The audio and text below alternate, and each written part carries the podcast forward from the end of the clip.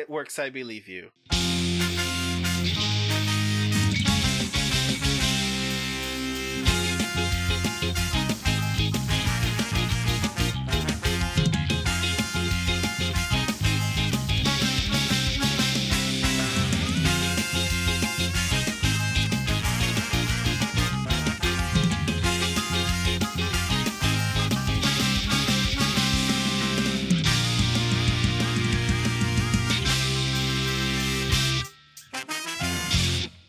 Everyone, and welcome to the Adcast, a podcast for the study of modern visual culture. I'm your chronicling assistant, Renu.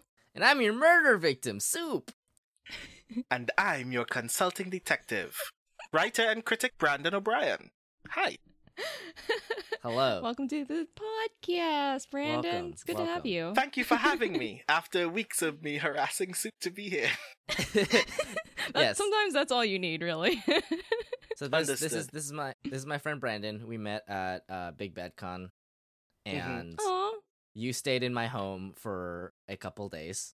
Yes, that happened. We spent several hours consuming Hatsune Miku music for like Really? what what felt actually like a millennium, but I I I held I held him hostage, and I I made him watch Vocaloid videos for a Really? great deal of time. yeah. Yes. Oh my god. It was a good But time. my reward was good ramen, so Oh, Yep, there you yep. go. I'm Yep. glad you got something out of that, out of being held hostage. so I'm here to harass you all about uh adaptations. Yes, because this week AT stands for Adaptation Transformation, because we'll be talking about adaptations centered specifically around Sherlock Holmes. Uh, but before we get into that, um, what have we been up to? Well, welcome to the end times, everybody. It has been Oh a good run. The Bay Area is uh, officially on shelter at home lockdown. So, rippy dippy, everyone. It's been a good run. Farewell and good night. Okay, so I have been in a very weird position in the past couple of weeks because this whole, you know, uh, virus thing has been has been going around, and more and more things are shutting down and becoming more difficult, such as getting a job. But that also is kind of funny because I I don't go outside, so I'm kind of already doing the social distancing thing, which is, you know, the joke Yeah. that every person and their mom is making on the internet right now. But yeah, it's, it's been a very weird couple days, um, to be honest. Mostly because my family is home all the time now, and that's like weirder. uh, this is not what it was like growing up as as a as an Asian American immigrant. Um, I'm Uh-huh. used to very long periods of time where they're just not present in the home. Um, Right. I'm not sure what to do with all this newly formed emotional attachment. Um, I've never had to deal with it before. you guys are bonding, apparently. uh, forcefully, alright. kind of. In in the same in the same way that a a stereotypical uh cis het couple that is married seems to hate each other for some unknown reason. That's my family right now. We're just sort of Oh. we're sort we're just sort of in the same house now when we're not used to really inhabiting the same temporal and physical space. Like those those usually don't align. Hmm um but they are for the first time in i'm gonna uh, 23 years. So um that's that's interesting. Uh and i wish i could say that i have been more productive but i haven't really um i have been streaming now and again on on twitch now that i have too many video games to play. So i don't know i guess if you want to watch me play Granblue Fantasy or Granblue Fantasy versus um that's that's a thing. Um, in news that is not related to me, because I've mostly been holed up at home playing video games and not doing the little work that I do have to do, which Brendan can attest to, because I spent all day jabbering his ear off about inane, inane shit, truly inane shit. Oh my god. But in in not me news, this is the first episode that we we have recorded since uh the end of Gourmet Hound. Gourmet Hound is now has now finished its run. Congratulations. yeah, very emotional. I know, I know. I'm I'm very excited. We might um we might very well revisit it on the podcast. Um, that Oh, it's that'd be over. nice. Um, yeah.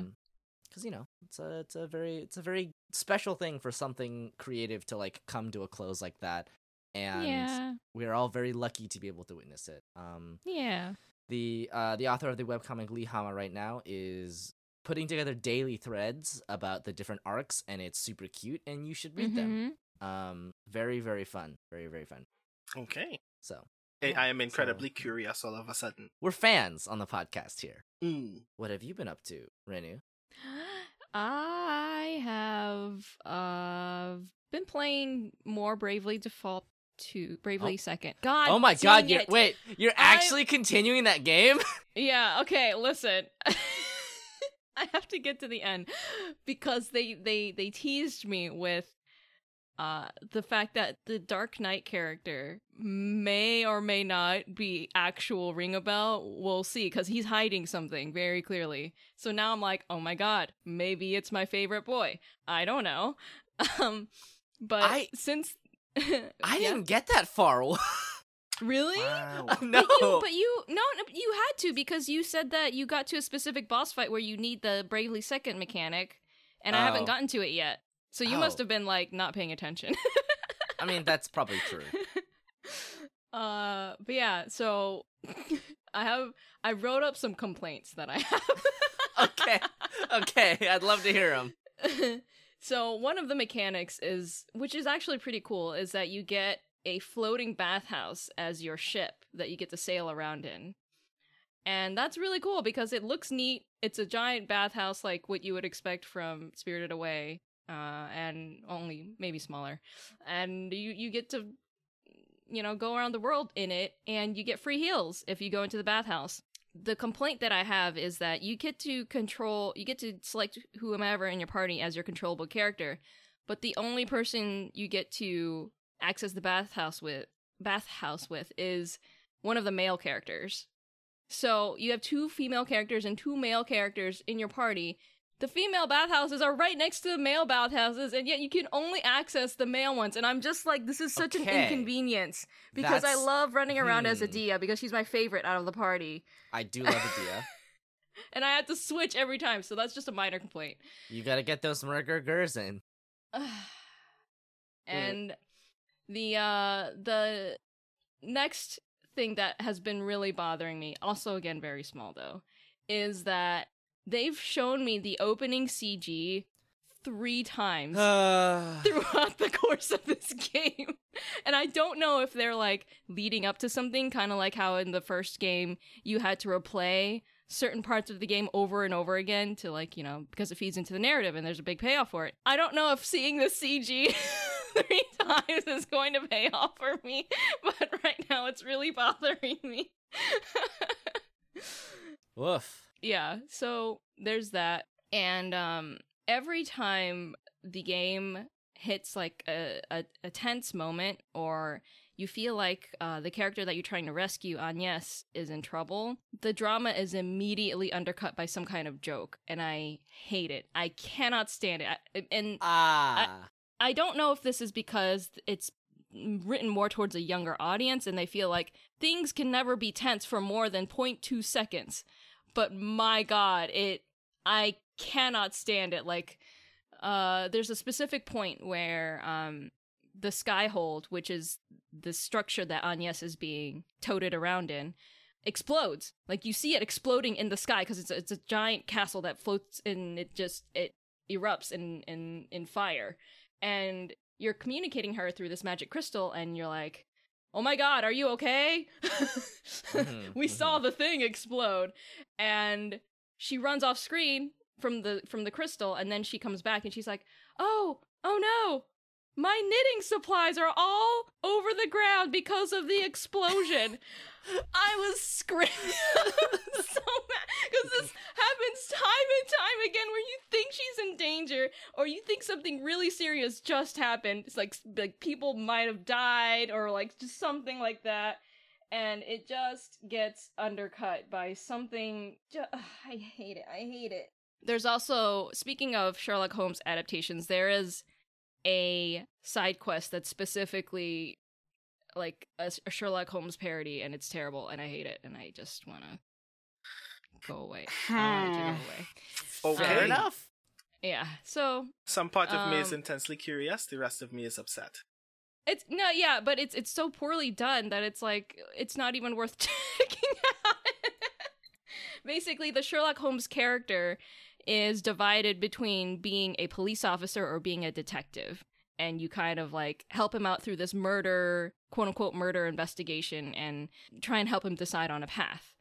And All It right. is dawning on me just how little of this game I remember. I, I- I didn't even finish it, and I don't know what the fuck you're talking about. like, there is possibly no greater indictment of that game than the fact that I just remember nothing from it. I suspect I suspect you're both playing totally different games in general. At that point. All We this played time it's different- been a different game. I actually I accessed the the alternate universe version of Bravely oh my god. Bravely Second, where it's I was gonna say good, but it really wasn't. oh no. Yeah. You're playing you're playing whatever version of Bravely Second exists near the end of Bravely Default. Ugh. See, You I'm- found the I- game there. I am I am playing the uh, one of us is playing the version of Bravely Second that exists in the world of Bravely Second. yeah, Um. Either way, I want to. I have to reach the end though. I I heartily look forward to it because I always love when I hear you just complain about a video game. I don't know why I was thinking about this recently, but like that that fucking entire rant about the Kingdom Hearts 3 section that where everything just ended up being crabs still cracks me up to this very day. uh. Yeah. We'll see if this game has a version of that. Uh. Yeah. I'm. I'm just really frustrated at the fact that it doesn't know what kind of tone it wants to take. And so that just bothers me because it felt like the first game had more of a clear direction on where it wanted to go, and this one is just like, Fair "Hey, we're on an adventure for kids. Let's go." Fair enough, fair enough. Um have you been up to anything else? Uh, related to you know Squeenix and all that. Um, you and I have been playing Final Fantasy XIV. That it's my correct. first time Yep. playing, and that's been interesting. It is very much an MMO. It's very So much I'm- an MMO. It's very much Final Fantasy. Yes, and I like Final Fantasy. I don't like MMOs, so I'm going to give it its fair shake and play it for the rest of the trial period and see how I like it. hmm Uh, Archer class sucks. I don't like it. Okay. Um. All right, you did seem to I okay. This is this is a funny story. Um Yeah. so I was playing Palace of the Dead the other day, which is Yeah. a which is yeah, right? Um it is a it is a dungeon sort of thing in Final Fantasy. It's essentially um like a roguelite mechanic where Yeah. you start from level 1 and you Yeah. Just grind through this dungeon and Yeah. at the end of uh, when you're done with it it gives you experience points in the class that you used i picked archer because for some inane reason i thought it might upgrade to bard it did not archer is the most boring class i've ever played in my life Was this the stream that I saw the other day? this was the stream you saw the other day where i was just complaining about the class endlessly really? you complained. it sucked. It's, The stream was really just soup in a corner being frustrated by Archer. oh my god! I wish I had been there. That's so funny. i Like, also no got turned into a lo- frog like eight times Really? I caught this stream and I saw you die, be resurrected, and die again. I'm pretty sure that's what happened. Oh Yeah, my I got God, carried. Dude. Um, yeah, I'm sure people out there who love playing that class are very offended right now, which I apologize, but it's well it's definitely not our cup of tea, I guess. the the that- problem that is that archer becomes bard and bard is infinitely more interesting Hmm. Okay. as as a as a general rule, none of the pre thirty classes are actually that fun, except for White Mage if you like to heal, and Thaumaturge because Thaumaturge actually has access to their like interesting mechanic early. Oh. Okay. But yes, we've been playing Final Fantasy. Um, Brandon, I don't know if you were here on the stream when I explained what what the concept of our of our free company slash guild is. I don't think I caught that one. Okay. So the the concept is that all of and this this shockingly was not my idea. The concept of this guild is that we are all named after different types of ramen. Uh, so okay. so I am tsukemen, which is dipping ramen. Uh, Renu is is shoyu ramen, which is soy sauce ramen. this was Renu's idea. This was my idea. I was like, let's run a ramen shop, and we all should be named after different kinds of ramen. So we started a, a guild called Ramenya, which means ramen store in Japanese, and our stated guild goal is to buy enough uh, is to get enough money to buy land in the game and then use that land to set up a ramen shop. So we're all culinarians Is, as a as a requirement. is that a thing that you can really just do in game? That you can quit all the combat and decide to just open Uh, a Just sell ramen shop forever? The answer is the answer is is pretty much yes. If you really wanted to, you could probably just beeline only culinarian leveling for the next like 80 levels. Uh I don't I have no idea if ramen is a thing you can make in the video game, but I'm not prepared to look it up. So this could be so this could be the arc where your entire guild has saved up all of their money and their goal is finally Yeah. within their grasp and then they realize that ramen doesn't exist. They literally yeah. cannot conceive of And- it. Well, so this is it's funny that you mentioned that though because um I don't remember who said this, but somebody mentioned that what we're doing is essentially making Final Fantasy XIV into an isekai anime.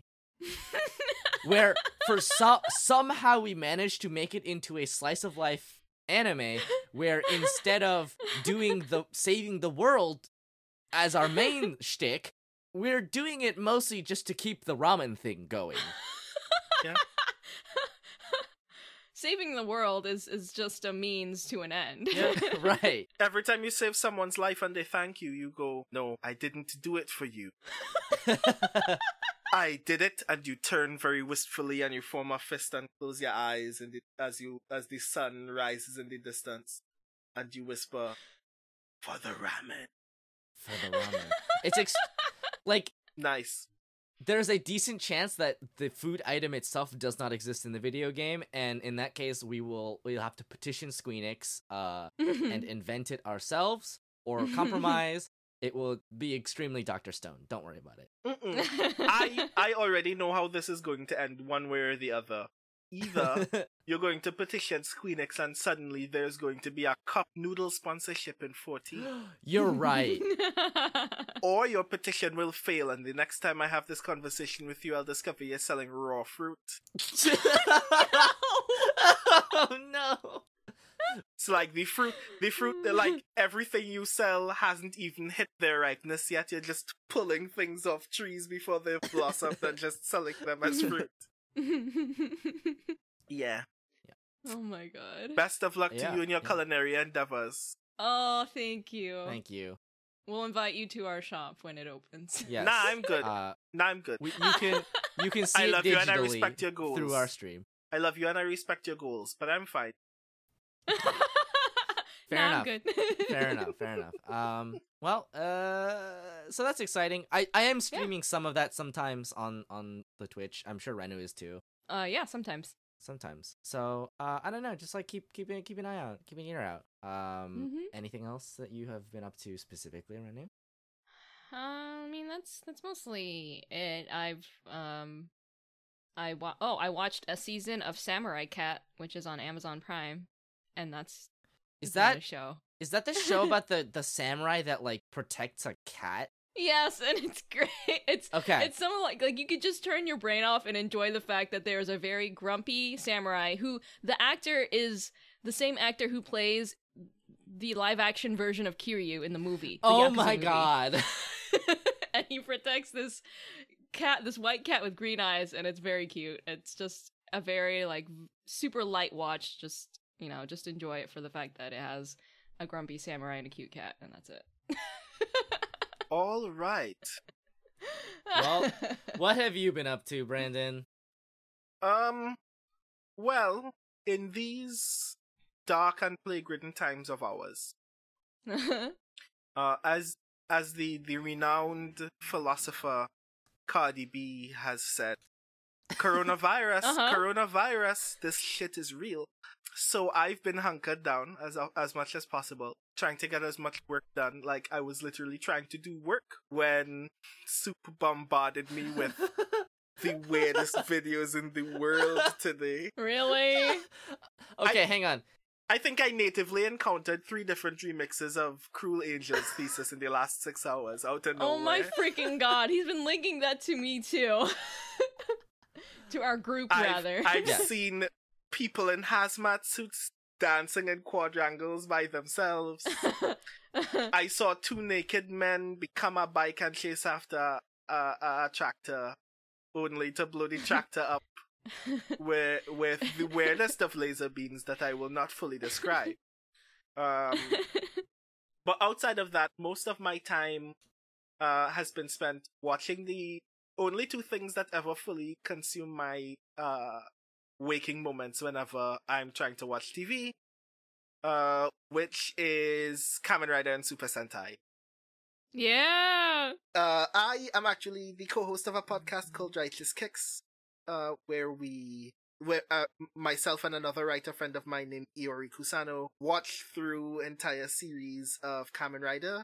Uh, we are currently on a mental health hiatus, but uh, while I've been hunkering down during these the times of Corona, uh, I've been keeping up with uh, Kamen Rider Zero One which is the series that is presently airing in Japan.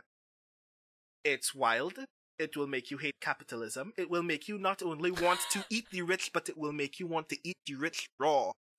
Hell yeah! Let's get it.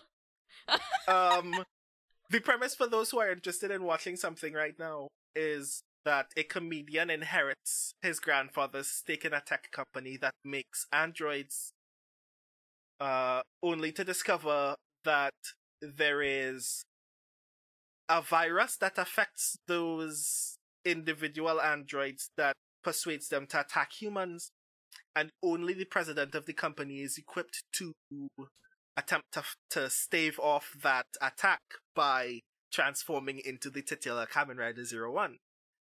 And that brings with it a great deal of conflicts, not only physical but capitalist in nature. Um, and it's very wild, and I enjoy it a lot. Uh, it's a lot of fun. Also, a new Super Sentai series recently started, uh, called Machine Sentai Kiramager, uh, which Pikotaro is in.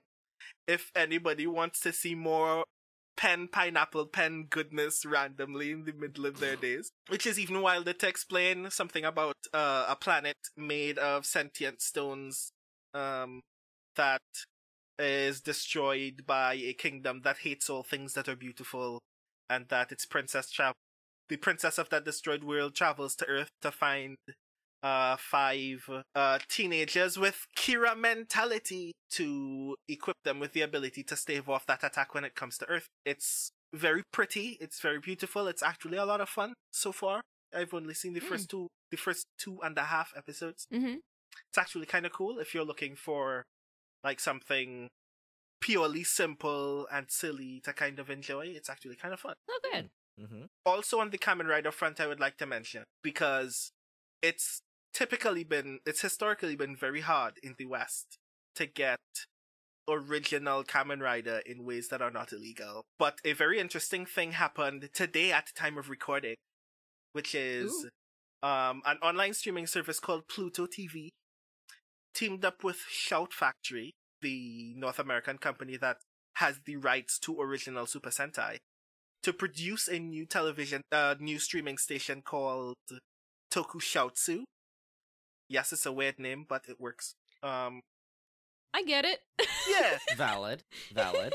which um streams 24 hour tokusatsu original ultraman Yes. original super sentai uh original kaiju movies and for the first time legally available in north america the original Kamen Rider series from 1971 so if you're looking for things to watch while you're sequestered in your homes practicing responsible social distancing i recommend 90 episodes of Takeshi Hongo performing the Rider Scissor on monsters and cracking their skulls open with stones.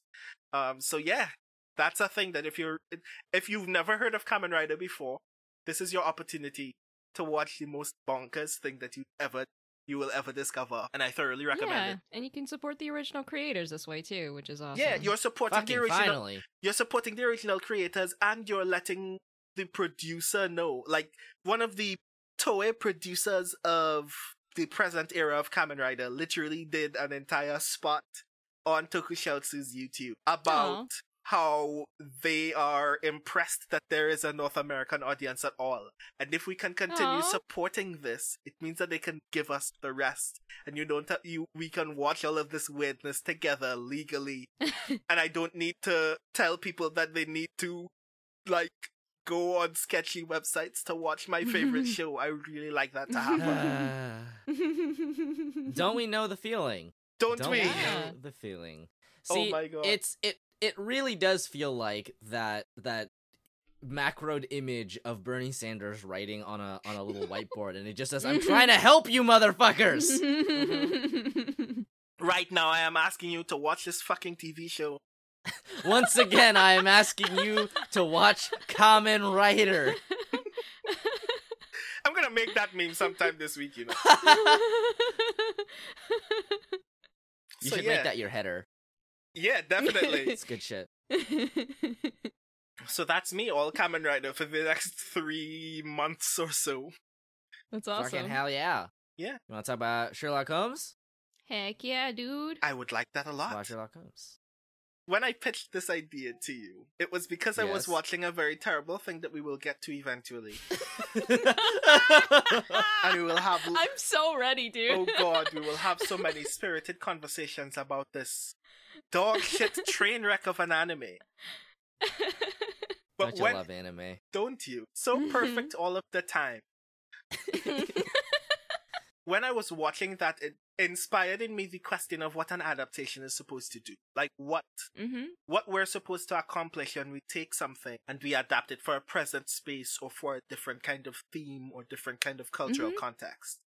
Mhm. hmm because like on its on its face it's very easy to just take a thing put that thing somewhere else and say that you've changed it. It takes a great deal more critical awareness to me in terms of like asking relevant questions about what this work is supposed to do and what people are supposed to get from it when you attempt to process it through a different lens. And sherlock holmes is one of the most vivid examples of that because it is the most adapted character in the Western canon. It Was one of the first characters to ever enter the public domain that anybody ever actually cared about.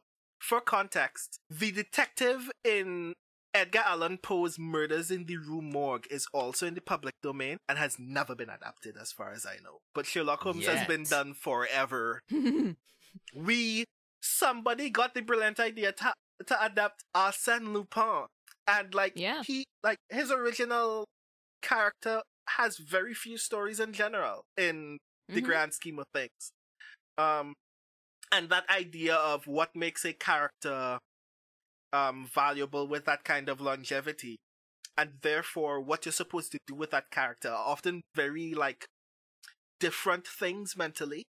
We like characters because they're cool and they're weird and they're eccentric and there are so many possibilities with them.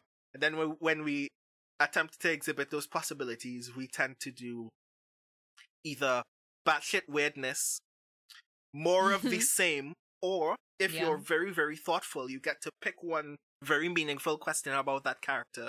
And you get to Mhm. do very interesting things about that new perspective that you've given it. Right. hmm And there are some very good Sherlock Holmes adaptations that I really like for doing that, for doing things like that. And as I was watching this anime called Kabukicho Sherlock, Oh boy. the call outs begin. I couldn't help but think that uh, think about the better Sherlock Holmes adaptations that I've watched, even just as recently. That I th- that one I wish more people like genuinely appreciated for the things that they did because one of them, Elementary, is actually very well watched, but we don't talk enough about all of the things that it does very critically.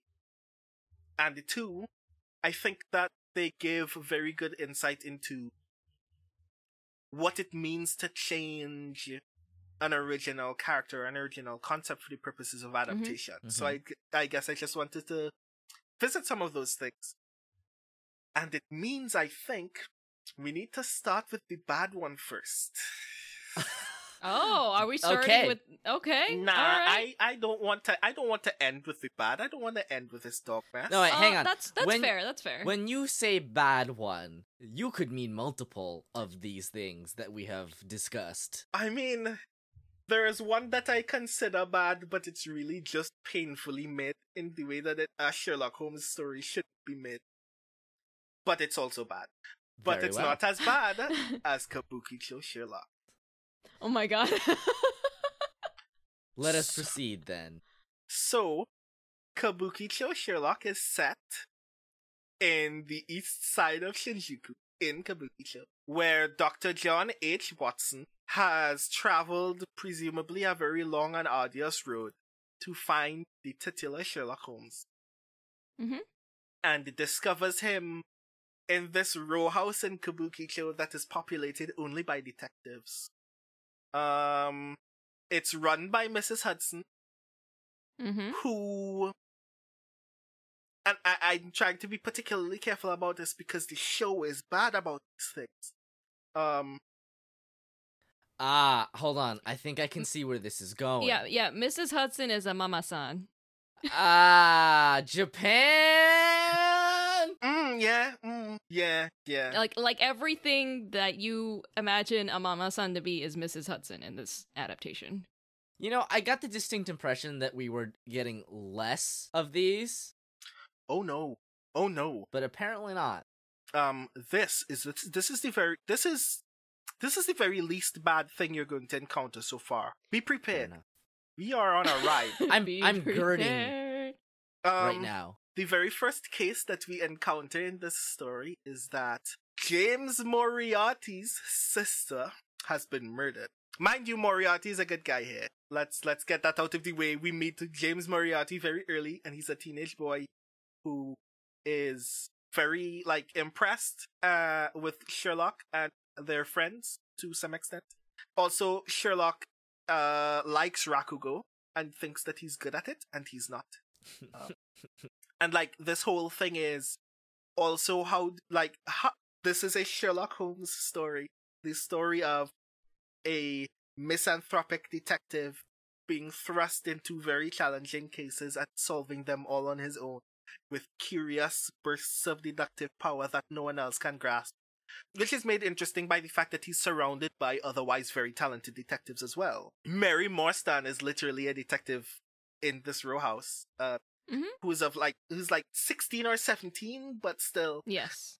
there are other characters like Fuyuto Kyogoku and another detective whose name totally escapes me, Michelle something, who are all very interesting, well written, powerful, deductive minds in their own right. But Sherlock will just bumble in at some point. Do, ba- And Rakugo his way. do bad Ra- do bad Rakugo right in front of a criminal and watch him get arrested. yep. And those things would be interesting. Like, it's actually kind of intriguing to view the regular mystery story trope of the detective telling everybody that this is how it happened through the art form of Rakugo should be interesting. Right. But one, Sherlock is so bad at it. Yeah. And two, the show itself does not care. Does not care about that element of him whatsoever. It's just a quirk that they attach to Sherlock because they think that Sherlock deserves quirks. So Yeah. so very quickly you stop even being really interested in Sherlock as a character. You're just interested in you're just interested in the puzzles now. And some of those cases are actually kind of interesting and, and cool. Hmm. And then it gets worse. then you realize that the show just doesn't care about its characters overall because it writes the worst possible characters. And by this, content warning for the listeners. Lots and lots and lots of transphobia. Painful amounts of transphobia. In the first 10 minutes of episode 1 of Kabukicho Sherlock, we discover uh, a potential uh, suspect and write him off almost immediately because he has a boyfriend. So there's lots of so, so there's lots of uh pure homophobia as well. Several times in a row there are visual gags about how much Mrs. Hudson has a crush on Watson and how yeah. utterly repulsed he is by this. Oh boy. Yeah. To the point a where lot of that. to the point where that visual gag is actually built into the OP of the entire anime. Meanwhile, Watson has like a crush on Mary Morstan, teenage Mary Morstan, and it's weird. Okay. All right. Yep. All right, Japan. Yep, yep, yep, yep, yep. Yeah. Um, Kyogoku has like this passionate infatuation for another trans character whose name when we meet her totally escapes me now all of a sudden. But like, the show never actually really clearly delineates whether she and all of her friends are escorts or not. So some level, so like the original level of that weirdness is still kind of lost on us. And then we discover Hmm. that she's Jack the Ripper that James Moriarty that James Moriarty's father hired her to kill James. Okay. That she narrowly missed James and killed and found her sister found his sister instead and killed her because it's implied that she was intersex the entire time. Huh? okay, so when you okay, so when we originally were talking about you know um logistical stuff and we had a brief we had a brief discussion about what this was but i was essentially tuned out for this entire conversation um at the time because uh i had just woken up and i was in very much a fugue state immediately Mhm. after that i went back to sleep for like 10 more hours Yes. Um, what the fuck You're awake now. yes, yes, yes. yes my yes, yes. eyes are open mm-hmm. That is three episodes worth of whole story. oh boy I didn't even reach that part. I had stopped watching Oh God, before she's- all of this. I I need to know what y'all does do with y'all brains that y'all encounter bad shit like this and go, you know what? I'm done. I don't need to consume this media anymore because there's a part of my brain that goes, nah, I need to endure this. I've started Well- it. I need to finish it and form whole thoughts. What if something changes later on that undoes my entire critique? So now I'm trapped. In the only Uh. 20 something in, in the only 20 something episode anime of this entire season when better stories are getting 12s. I can't believe that it went on this long. Like I, I- legit thought that it would only be 12 episodes. I was like there's no way that they would carry it longer than that. okay i will i will say this japan loves sherlock holmes Hmm.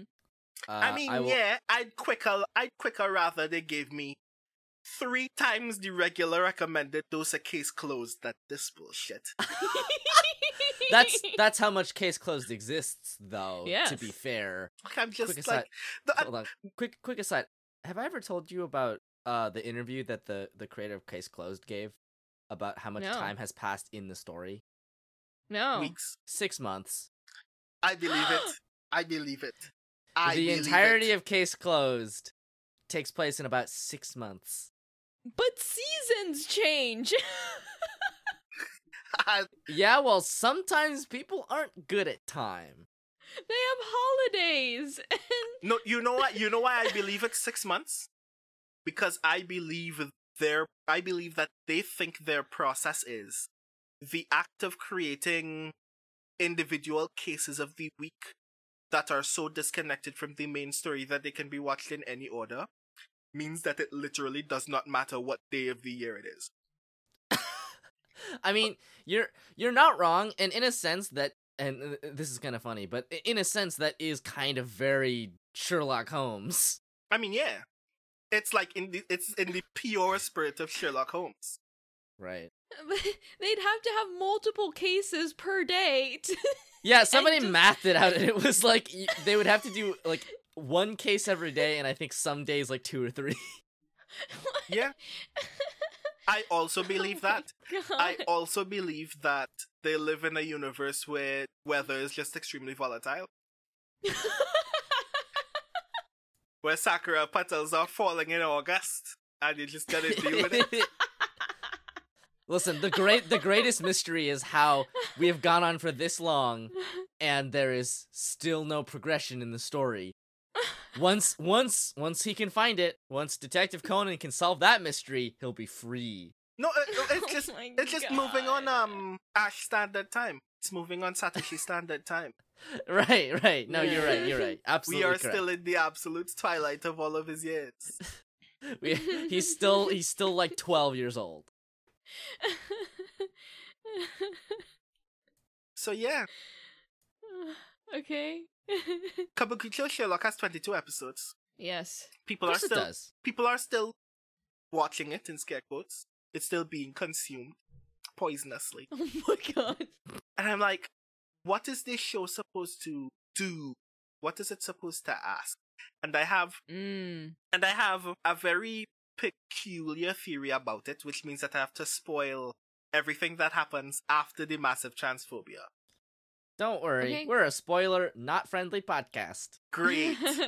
Great. Any listeners who planned on watching Kabukicho Sherlock?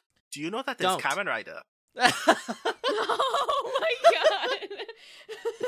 god. Um, right. So, upon James Moriarty discovering that he was about to be murdered by the person who killed his sister because his father asked him to be executed, mm-hmm.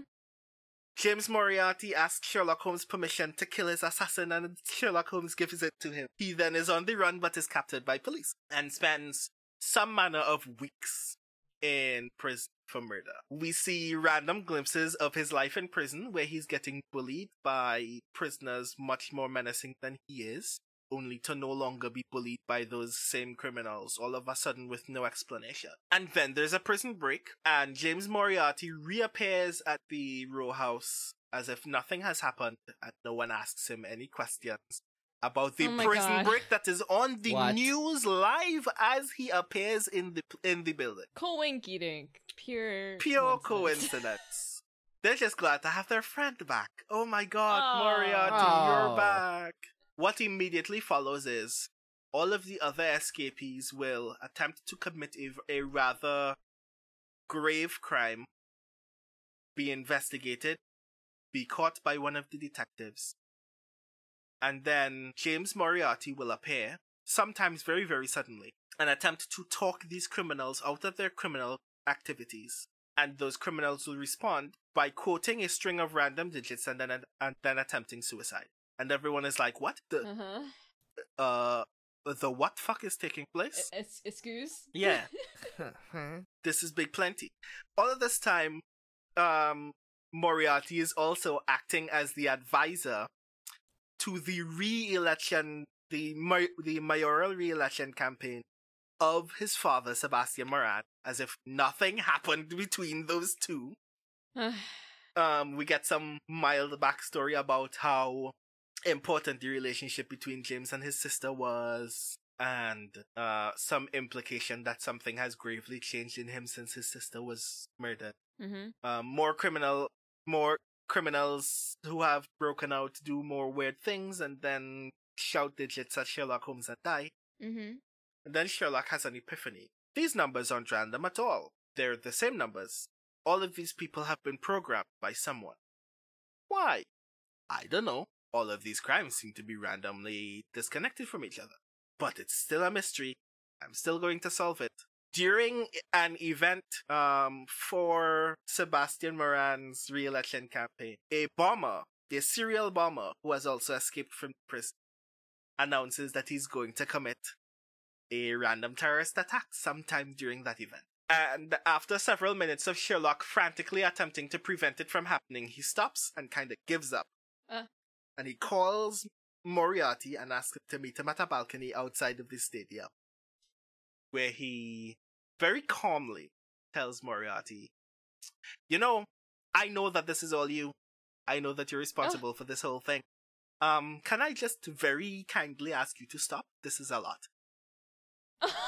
this is kind of a lot. Yeah, this is kind of plenty. Maybe we can cool it. And that's when Moriarty has this very weirdly impassioned speech about how he was always broken and his father never appreciated him in his broken state, but his sister always did. That always that always kind of conditioned him to try to behave and figure out how to be a productive member of society. But now that she's dead, fuck all that shit. And he makes this really bad analogy that every person is a teapot filled with good things that make them happy and productive members of society. But his teapot is broken. oh. And his sister always used to keep forcing good things in anyway, and that was how he remained sane and normal. But now that she's not there to do those things, he's just gonna keep breaking shit. And he comes to the similar conclusion about Sherlock Holmes and decides, well, I just need to figure out who to kill so you'll be a broken teapot like me, and we can go on murder sprees together. Which is also a lot. this is like the Hannibal TV series, but worse. Yeah, yeah, it's it's it's similarly similarly a lot. Mhm, mhm.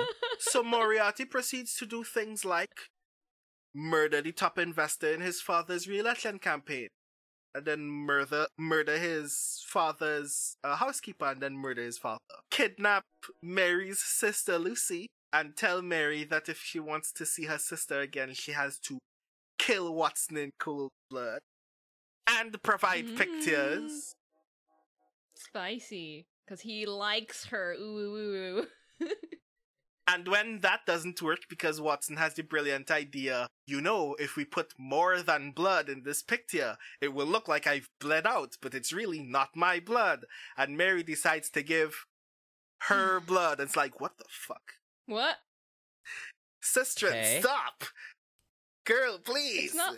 You wouldn't be able to tell from a photograph if it's animal or versus human blood. We wouldn't be Right? able to tell if it were just his diluted blood. It's like, oh my god, okay, that's big plenty.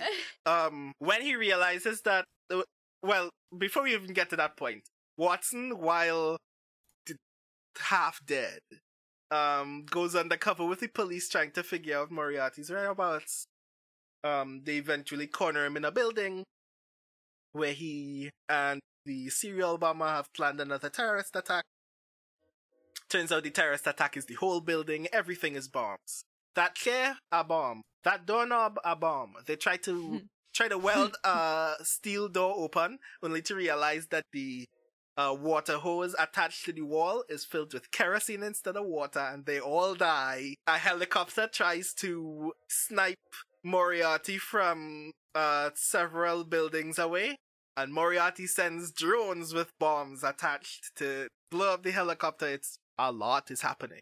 Huh. Bro. Wait. Huh? What? What? Huh. A lot is happening.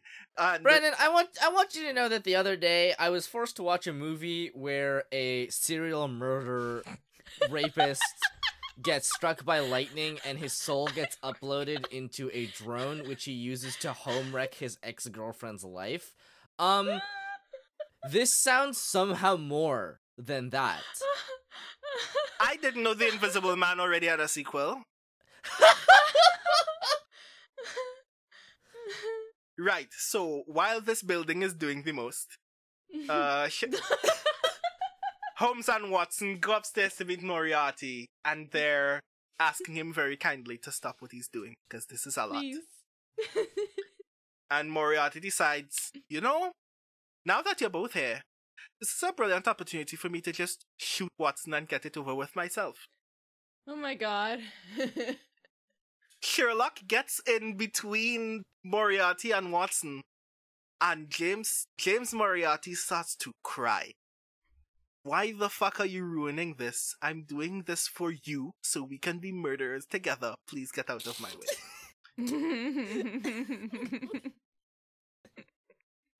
Senpai do a murder with me. And then Moriarty has this brilliant idea. Wait, what if Watson isn't the person that made Sherlock a good person? What if the person who made Sherlock a good person was me? And then he commits suicide. uh, But no one can find his body. uh, of course. Sherlock responds to this by never wearing clothes again. As one does. Their big idea of Sherlock Holmes being an emotionally broken man is he no longer wears clothes.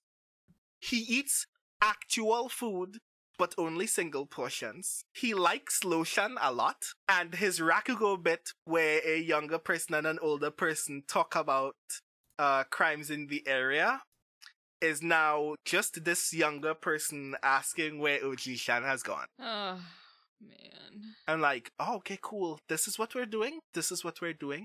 And I'm so, and the thing about it is, so we've, ne- we haven't even mentioned Irene Adler this entire series because Irene is strangely secondary. She's still very competent and aware and critical and thoughtful the entire time that she's here, but she's only here for like four or five episodes total, if I recall. Mm-hmm. And like, the stories are never as intense as every single adaptation constantly revisiting Scandal in Bohemia very intensely as an opportunity to just sex up some woman that we're never going to see again. So she's just supposed to be smart and thoughtful, which is very good. Mhm. But it also means that we very barely see her. But there is this moment when she comes back all the way to make sure that Sherlock Holmes is okay, and there is this frame of Sherlock Holmes covered in lotion after getting up from the couch and walking away from her, slipping on a puddle of lotion underneath his feet, Uh-huh. and his bare ass waving in Irene Adler's face as she sighs dejectedly and considers whether she wants to leave.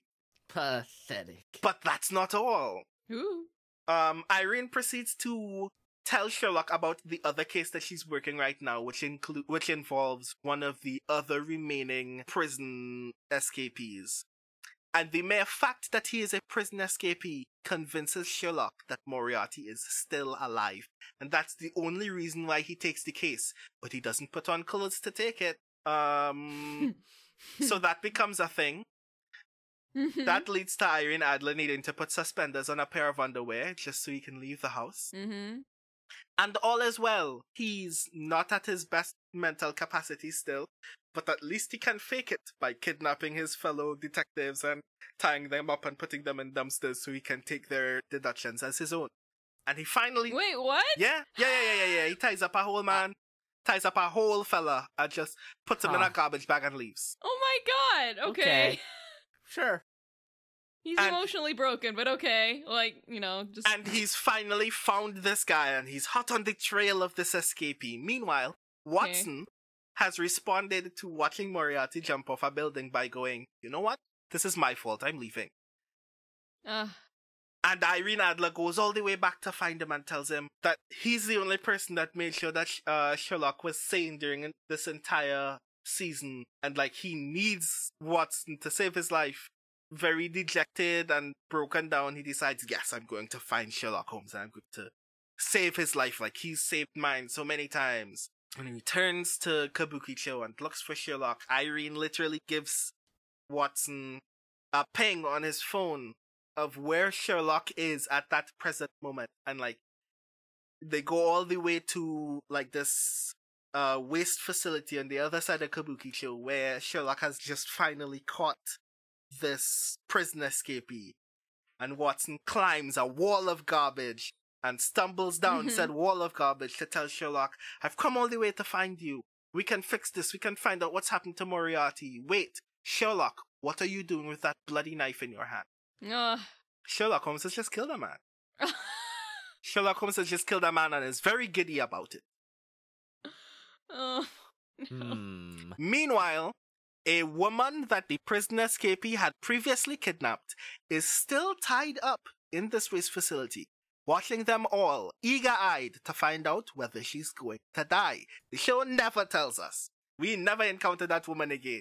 Let's wait for What? episode 23 when we figure out what's applied to this woman. Is Sherlock now a serial killer? Are we ever going to save this woman's life? Does this woman ever matter again? How do we resolve this arc in two episodes? Is this series going to have another season? Why is this series going to have another season? This series is going to have another season, isn't it? I guess. I guess we're all caught up, eh? Wowee. And Oh, that's Kabukicho man. Sherlock. Hmm. Why? What was this supposed to do? What was it supposed to answer for us? Right, like as an adaptation, what was it supposed to contribute to? Yeah. you know, the many approaches that we've Well- had to Sherlock. So, I mean, the most baffling part of this, of course, is that it's not even like what one might think of like a mediocre adaptation of anything, right? Where it's not just okay, we have tried to one to one adapt this, and it is bland because we didn't consider what it might look like in in motion. Uh, Mhm. no, it's just e- all everything you just described. I'm I'm having trouble wrapping my brain around like every single like everything that you mentioned is so it's so insoluble. Yep. like like based on the title i guess alone you would think like oh it's it's sherlock but it he lives in kabukicho like okay Right, uh, right. but then at that point it doesn't necessarily the show at least from what i watched doesn't necessarily teach you a whole lot about kabukicho's culture and you know it just happens to take place in like a row house and and you get to see a lot of that establishment speci- specifically and you get to see them run around kabukicho but otherwise like it doesn't explore like like I feel like there's so many interesting themes that you could go with in terms of like placing this kind of character in this kind of environment and you could go several directions with it and they went none of them. Yeah. they went in none of them. because because the show makes so many weird assumptions about Kabukicho as a location as well. It tries to make it seem weird and eccentric and the kind of place where these strange characters would react. But it also tries very hard to make it seem like a slum where no good people live. Yeah, and and the fact that they have these other detectives there is also an interesting premise where it's like, oh, you get to see Sherlock, uh, you know, compete with these other detectives, and maybe they get to show off all of their deductive prowess and Yeah. and eh, eh, eh, Especially because it just some of those characters are also very interesting as well. exactly, and and yet it just boils down to Sherlock solving it with bad Rakugo, and it just kind of drains any excitement that you would have otherwise for it. Yeah, like the f- especially when it comes to a certain series of characters. Mm-hmm. Fuyuto Kyogoku, I kind of have very strange attachments to because he seems very straight laced and the kind of like push his glasses up uh, up his nose bridge detective that Yeah. you would typically become very easily annoyed by in a story like this. Right. But he then turns out to be very um eccentric and have these very peculiar ideas of masculinity that are kind of strange when paired with a character like him mm-hmm. that I kind of like, but I'm not really attached to him. Sure.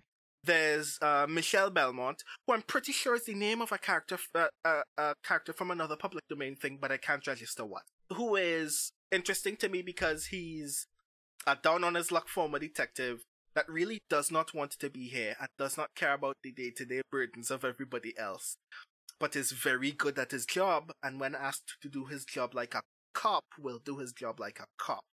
There's Kobayashi Torataro, who I like very much because he's just a reformed thug with li- living by thug rules and Mhm. has like the unabashed respect of people that no one else likes. Something about just seeing him in motion is always very interesting because even when he's not on a case, he's actually often one of the most interesting characters in a singular episode. Mm-hmm. Um, there's the Morstan sisters, who are weirdly close to the Yakuza, and weirdly Mhm. close to like the sumo culture in Kabukicho, and everybody just likes them because they're good siblings and therefore good people. L- There's an entire episode where the peculiarities of a case lead um Lucy to borrow money from the Yakuza to send Mary to school and then essentially ends up giving the money away as an act of goodwill to somebody else, knowing that that means that she is doubly in debt to, Yak- to the Yakuza and she does it gladly. And like, those are interesting character moments. Why are they secondary in a show where Sherlock Holmes is a adult? Yeah, like it feels like all these characters are just way more interesting than Sherlock himself, and Sherlock is the one who takes up the most screen time, along with Watson, and I'm not particularly interested in Watson either. I mean, this takes a very this takes a very mediocre Sherlock adaptation approach to Watson, which is Watson is just Holmes' biographer. We're not supposed to care about him, which is improper. We get attached Yeah. because we care about Watson's perspective in this space. Right, Mhm, exactly. mhm. But also, so like everything about Sherlock Holmes in the abstract on paper is supposed to be really interesting. Why Rakugo? Why is he in Kabukicho for Rakugo? What happened in his Rakugo career? is the is this particular Rakugoka that he continually ad- admires his former teacher or somebody he wants to be his teacher? Um, what's his relationship with Moriarty like? Where did that come from? Why is he staying here if he doesn't like any of these people and it's presumed that he doesn't pay for anything? Um, what's happening? And then you discover all of those things very suddenly. He moved Okay. to Kabu- he moved to Kabukicho just to learn Rakugo because he thought Rakugo was cool. He studied for less than a year, and just like the rest of us already know, he was shit at it. Got kicked out by his master. He met Moriarty while drunkenly repeating Koheiji the Living in uh, an abandoned children's park. And Moriarty tells him to be a detective, and he's like, Well, I'm good at it, so I guess I will. And that's it. That's all. Okay, cool. That's not much. That's that's a short Yeah. film's worth of valuable information. I don't care. Give me reasons to be attached to him. Give me th- give me things that he's consistently and eccentric about in ways that are valuable. Because they try to make Rakugo seem like that thing, and instead of making Mhm. it seem like he has peculiarities that will put him in precarious situations, it makes him seem like an easily manipulable dolt. mm-hmm. He takes a case from his bu- from his brother Mycroft because his brother offers to pay him in a ticket to a Rakugo show. That's Uh-huh. it. That's all. Mhm. That's all. What? Why? That could have been anything else. right. I Hmm. So I think I'm I think I'm beginning to like triangulate exactly why this feels so weird to me. Okay. Because I'm thinking about it and when you initially describe it and when you think about Kabukicho as a location, you generally do not think of like a very modern day Japan. Like obviously Kabukicho Right, yeah. still exists in Japan, but Mhm. to me it's a very like 20th century idea, right? Yeah. Like mhm, it's the idea of, you know, the Showa period. It mhm. is the idea of and I, this might be because of the cultural touchstones that I have surrounding Mhm. it, right? Like obviously like Showa Genroku Rakugo Shinju Mhm. and the Mhm. Yakuza series that specifically centers around, you know, Kamurocho, which is just Kabukicho Yes. under a different Yes. name. Um it's literally one to one the same fucking place. Um, Yes. But in like the 90s, right? And those are very specific time periods, very specific touchstones for Kabukicho as a as an entity to exist in. As a modern Mhm. entity, it's a historical sort of idea of what hmm what a red light district was in the 20th century, right? Right. And I think that that has the potential to be interesting, right? Right. And I think that when you hear Kabukicho Sherlock, that's the image that you get.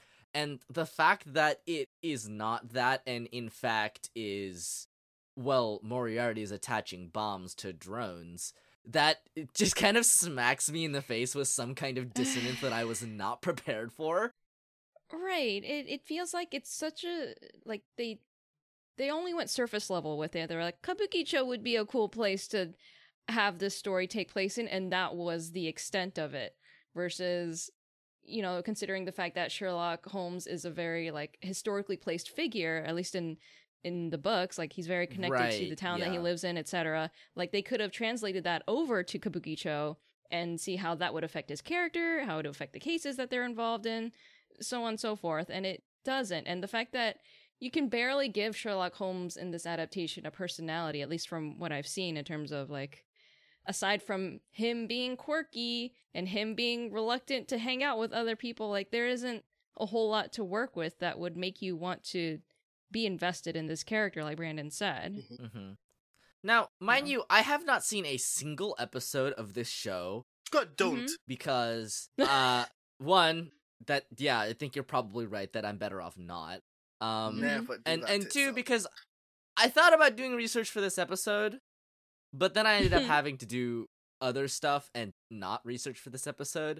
and you know how good i am at doing stuff i'm very bad at Mhm. it um but to me personally um it would have been very interesting if this show had centered around the idea of of a community right because yeah. when I think about Kabukicho, a lot of it to me is is both the the idea of what a red light district is in historical context, but a lot of it to me is also kind of tied up in what makes a community, right? Like if if if a place is is connected by people who are essentially disdained by society, right? They provide Mhm. what you know you might consider a necessary service, um, you know, a, a historical, important cultural context, whatever, right? But like to me, like my touchstone for like red light district and kabukicho is you know it's yakuza and it's it's weirdly it's gintama. Maybe That's exactly weirdly, what I was right? gonna say, Gintama. those those two you know entities as like representative of of that kind of idea of of a red light district have a very strong sense of community and Yeah. and ecosystem to them and i think that legitimately there is something to be said about um sherlock holmes as as a as a concept right Mhm. um as as an entity and what it might have to say about community hmm right. and the fact that the- it doesn't is painful. it is painful because in these other adaptations of uh, stories that take place in a kabukicho esque area, the area itself is almost its own character. Like that's how right? how strong of an impact it has on the story, and the fact that you don't really get that in this is is kind of sad because other stories have such a great respect for the culture of this of of kabukicho that you you see it you see it in the story and you see it in the characters and and how united they are despite how different they all are You heard it here first, folks. Kabukicho Sherlock is bad for the Doyle canon. It's bad for the area of Kabukicho. It's just bad.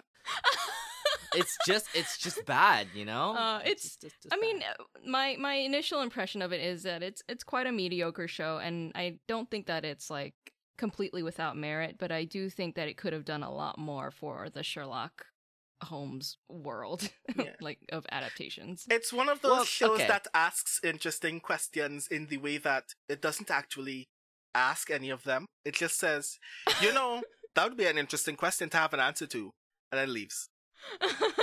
ah yes, the cube, the cube the cube conundrum. Oh God, what?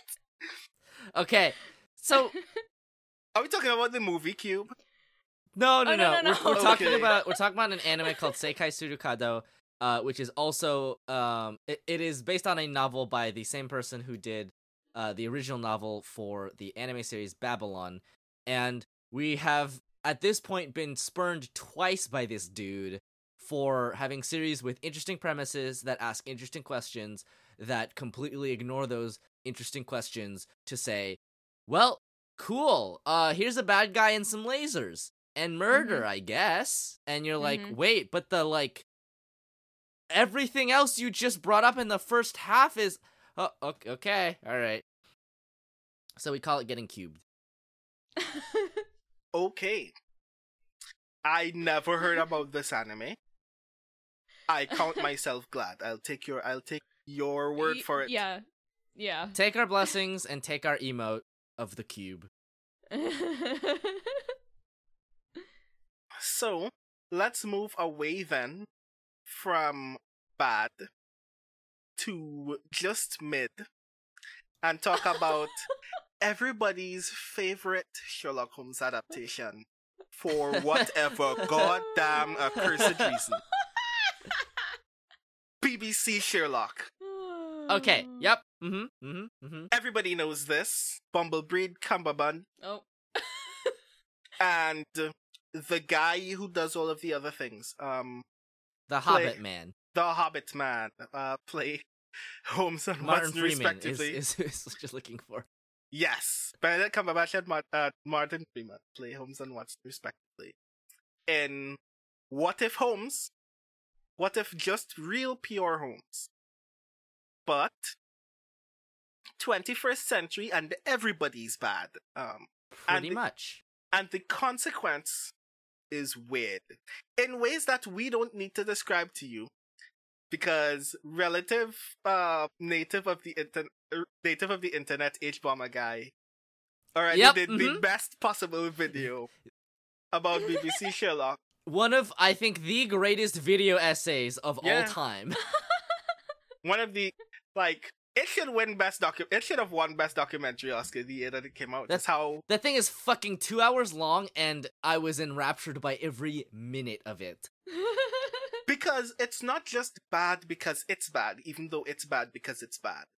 It makes all of Mhm. the worst possible assumptions you can make about a mid Sherlock series, or really a mid mystery series in general, which is proving that someone is intelligent is the act of having them do intricate stupidities freely and without uh, difficulty, while other Mhm. people ask why they're doing it. They never explain why, and then the thing is solved. That's not productive. But it's also bad because Moffat is a adult. And I'm glad that Yes, somebody else yep, went through yep. the entire process of telling us that Steven Moffat is bad at doing things that are longer than 45 to 45 minutes to an hour at a time and should be trusted with Mhm. individual narratives and not the entire world building of an entire series worth of stakes. Because then he does things like Moriarty walks into a pool to kill Holmes and Watson, gives up, leaves again Yeah. to threaten, comes back inside to threaten them once more, then leaves again. Okay, all right, cool. Thank you, Moriarty, for the thing. Later, goodbye. Cool. That's the show. Things like that happen constantly. Yup. And we don't need to go through all of that for you because the video's already on YouTube. But if we're still asking the adaptation question, then we ask it thusly about BBC Lock as well. What was it really trying to do? Was it just trying to be a mystery series? Because then it could have been anyone. hmm Was it trying to do something? Was it trying to say something clever about Sherlock in the present day? Not necessarily, because nothing, even about the cases that are adaptations of the of original Doyle stories, really changed that much, except for the fact that Irene Adler is captured by Al Qaeda. Um, Which is a thing. Yep. like that was a thing. the fuck? If that's what you're trying to say, I don't want to hear anything you're trying to say. So yeah, like, what was it trying to do other than be flashy? And perhaps, really, when you think about it, partly the reason why I think BBC Sherlock is so frustrating to me is that it ultimately is trying to say very dangerous things about the nature of intelligence, not only applied in Doyle's canon, but in general. That the ability mm-hmm. of having and using knowledge is constantly constantly nebulous and fleeting in a way that makes real smart people seem like magicians and everybody else seem like dolts. Which is not how the actual stories work anyway, but also is really problematic in Holmes' case because it means very often knowing things is just a burden to Steven Moffat. And he just wants to know that someone else knows things for him. Like it's Sherlock Holmes in BBC Sherlock is the story of comforting the world about whether people know things. Do you know things? No? Trust that someone will. Do you want to know how? You don't need to. You just need to trust that they know. Nah, I'm good.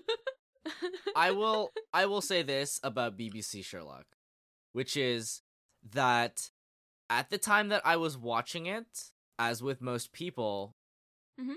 it's very flashy and it catches your attention. Yeah. And I, I'm beginning to realize now, years later, that the only reason I remembered anything about it at all was because I was on Tumblr at the time Tumblr. pounded into my brain hole with such increasing regularity that I could not escape it. And I realized that now, years later, I remember almost nothing about it. I legitimately could not tell you what happened in any of those episodes except for, I don't know, Sherlock exists and Irene gets captured by Al Al Qaeda because that's really fucking weird. And that's all I could really tell you about it. I will say this one thing that potentially absolves it, only from a fandom perspective, which is mm-hmm. BBC Lock is really glad that Tumblr existed when it happened. Oh, yes. Because if it weren't for fandom, it would have died in a hole and no one would ever remember it. But the single thing that fandom did to redeem it was give it to give it more faith than it deserved in literally one aspect, and that is the Johnlock hypothesis. Yes. Yep. hmm The only thing that gives it any merit is the fact that fans eagerly still ascribed a queer reading to it, even when the text was vapidly lacking in any understanding about sexuality, full stop. And were willing to breathe that kind of life in it to the point where it was the reason why they were watching and not the show itself. That takes a lot of fandom energy, you know. true. That takes a lot of fandom It's true. energy. To, pa- uh, to participate in the viewing of a product, to, to participate in the consumption of a product based on your dream of the show is a perpetual engine that could power the universe for decades, for lifetime. I mean, uh, honestly, like, why are we even bothering with magical Put- girls? Like, put fuck it. if you put two quarreling John Johnlock uh, hypo, uh, hypothesis uh, fans in a hamster wheel in the core of the earth, you will live forever. Correct.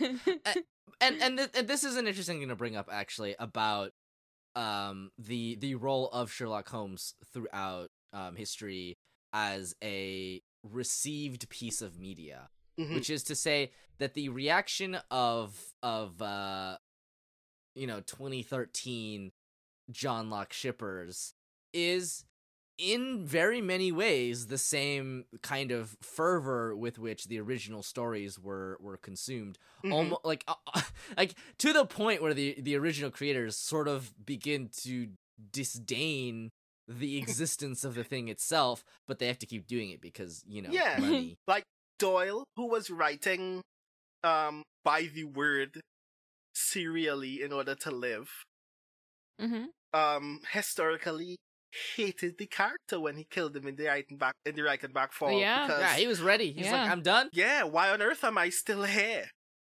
Mm-hmm. And then, like one of the first recorded instances of fandom revolt was Holmes fans, perhaps the only Yep. dedicated fan base of anything in Doyle's canon ever, writing eagerly to resurrect a man who had fallen off a cliff. hmm And he was Yep. like, you know, this is physically impossible, but I will give it to you. And that's how we got, like, another several years of uh, Holmes stories. Beekeeper Holmes. beekeeper holmes And when you really think about it, in much the same way that the death of Superman killed the way that death is handled in mainstream uh, Cape comics, the death of Sherlock Holmes is the reason why a lot of the things that we ascribe to Holmes characteristically from Jump happens in adaptations as well. It's why we already acknowledge that he's a good fighter and a master of disguise without ever having to see it. It's why we accept several levels of his eccentricities without ever, like, asking any deep questions about what they do for understanding of him as a character.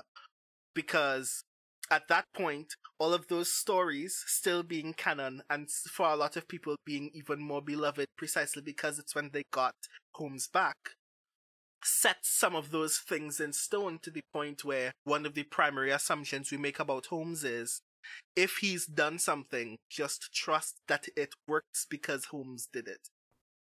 He never explains to Watson how he survived falling off a cliff. He just tells you that he's been on the run from the rest of Moriarty's agents for months since this has taken place. Mm-hmm. Like, why? I mean, the answer to that question is because you don't survive falling off a cliff. yes yep But that was the hole that his fans asked him to dig, and he dug it because it ensured that he still made money engaging in the process that his fans had loved. And I still kind Mhm. of respect that because it's like one of the original instances of fandom interaction with a, a, a creator. But at the same time, right. kind of have to ask yourself, what does that do for the way that we understand this character now? That it's in the public Right. domain and everybody is milking it. yeah hmm So I guess that leads into multiple different directions, and part of me wants to go directly into um the movies that people know the most. yes Well, before But before I'm not we touch sure if I want to even because I love RDJ, and I love those movies. Those movies are actually really entertaining. But uh, Mhm.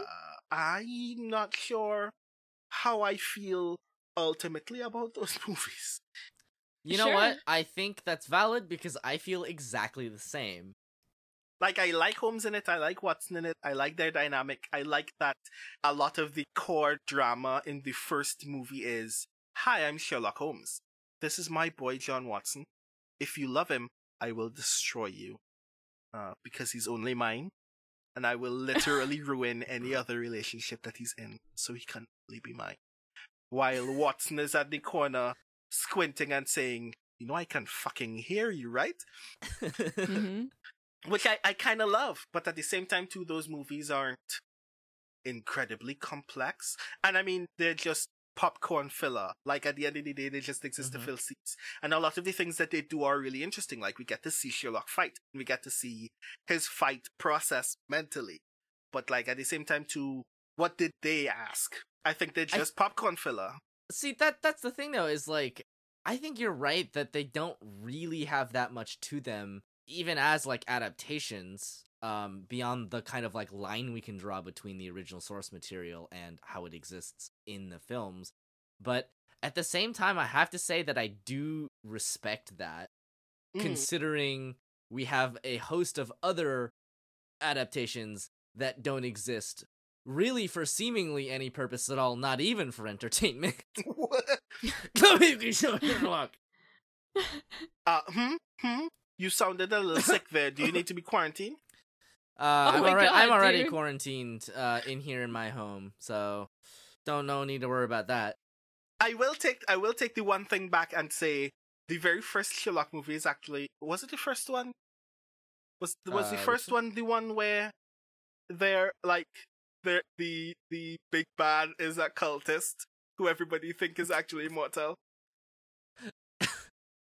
I think Was that the first one? think or, like, that- that m- I think so. I will say that that was actually very very good. In that the thing that is it, it's essentially tackling is um it's posing the seemingly peculiar question of um how do we solve the seemingly unsolvable um seemingly arcane mysterious issue of Mhm. whether man is literally being possessed by the devil Right. and watching Sherlock go, this is supposed to be easily resolvable, but I'm hitting so many roadblocks. Right, yes, it's the very first one, 2009 Sherlock Holmes, where everything is supposed to easily work out, and like, this is not supposed to be a mystery that is too difficult to just resolve simply and without burden. Um, and we see what looks like him very rapidly falling into this weird slump of why do I not understand what Blackwood is doing? Maybe he's really a wizard. Maybe I really need to do wizard shit to solve this Yeah. mystery. Wait, nope. Yeah. Nope. He was actually being Sherlock the whole time, but the process of being Sherlock means he actually needs to put himself in the place of puzzles that are particularly difficult. And that meant he needed Mhm. to perform being lost in this mystery in order to baffle pe- other people into thinking that he had really given into superstition when really he was working the process through um using a very peculiar rugged dangerous scientific method. And it had given him the answers ages ago. And everybody else just never asked him. And it was just and th- that was actually kind of interesting. But the way that it's executed is still basically boilerplate wild action movie and it just looks good because it's guy ritchie directing robert downey jr which is Pretty much. I mean, if you're gonna do anything, do that. I'd like that to happen often. I can I can still give that energy. What I'd like to give even more energy is Miss Dun, dun. Sherlock. Dun, dun. Have any of y'all seen Miss Sherlock? Nope. I thoroughly recommend it. If if it's possible that you could stop what you're doing right now. I mean, All right, let's uh, Stop the let's recording. stop the Let's recording. go. Yep, let's pause. Okay, so let me let me describe this to you. In what year was this? In 2018 is actually how sudden this was.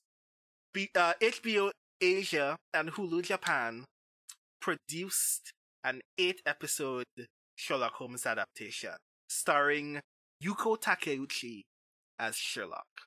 And it's brilliant. That's like, there's literally nothing else that I can tell you other than um, Yuko Takeuchi plays Sherlock.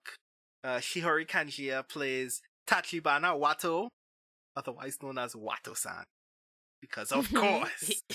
Mhm. um, in present day Tokyo, um, as Wato has just come back uh, to Japan after serving as a volunteer medic during the Syrian crisis. Um, and the very first thing that he that, that she encounters when she meets one of her medical mentors is that his chest explodes in the airport. And when the police ask, uh, bring her in for questioning, when when the police bring her and that uh dead doctor's husband in for questioning, she meets Sherlock Futaba, uh, a very eccentric, very abrasive, mildly uh overwhelming diminutive woman who asks very intense, very uh overwhelmingly thoughtful questions while literally put, putting her face and hands right into people's personal space. And it's just, why is everything a lot with Sherlock right now? And Wato is like, I'm going to help you solve this case because this is my mentor and I want to see this through. Um, and that gets wild. And in the process of that wildness, uh, Wato is like, you know, I literally don't have a job. I have no attachments whatsoever in Tokyo right now. I might as well just tag along with this weirdness, because at least I'll have a place to stay. And that's it's that for eight episodes.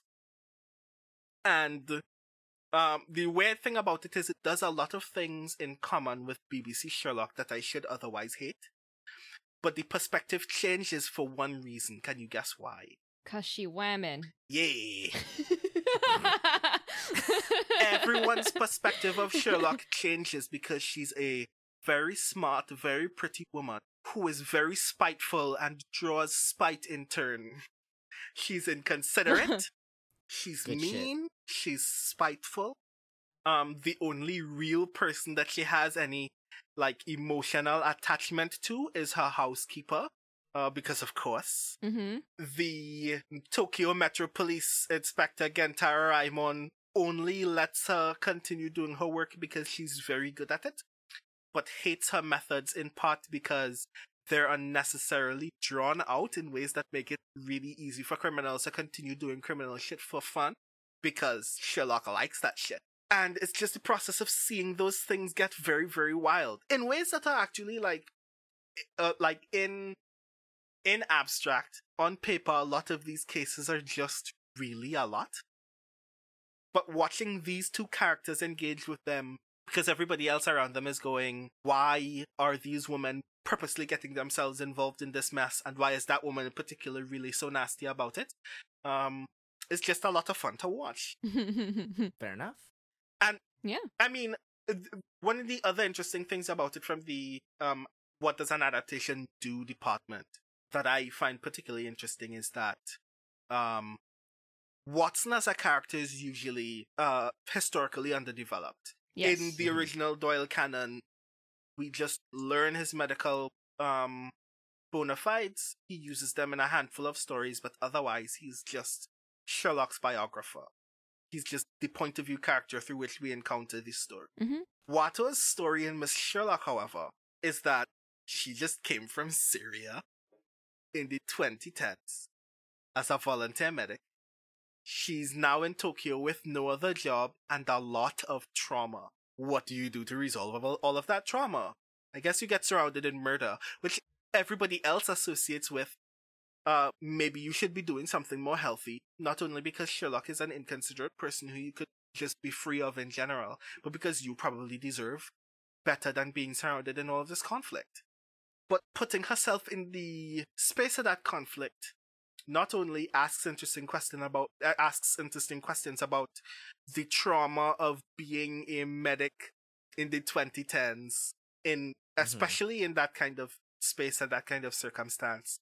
When we meet Wato, but when we discover very challenging things about uh her uh psychiatrist, that becomes even weirder. Spoiler, plot twist. Her psychiatrist is actually a serial killer. Of course. Ugh. Yep. Well, a serial hypnotist with a Mhm. barn full of murderers who are about to commit multiple um terrorist attacks. And has only taken Wato simply so Wato could kill Sherlock. Ah. And that's how we get our Reichenbach fall. And it's actually very interesting because the drama in that moment is Sherlock doesn't get tied up because she's afraid of what Wato will do or because the process of uh, solving that final case with this death cult called Stella Maris involves having to deal specifically with Wato. It's because she has developed an intense fondness for Wato during their cases and wants to specifically save her, which leads to her Mhm. literally meeting Wato and her psychiatrist, um, whose name totally escapes me right now. Right, uh, Mariko. They all they're on this roof. Wato is prepared to shoot Sherlock dead in the, dead in between the eyes. Sherlock eagerly tries to talk her out of it, and the entire time Mariko is going, "No, she will never stop."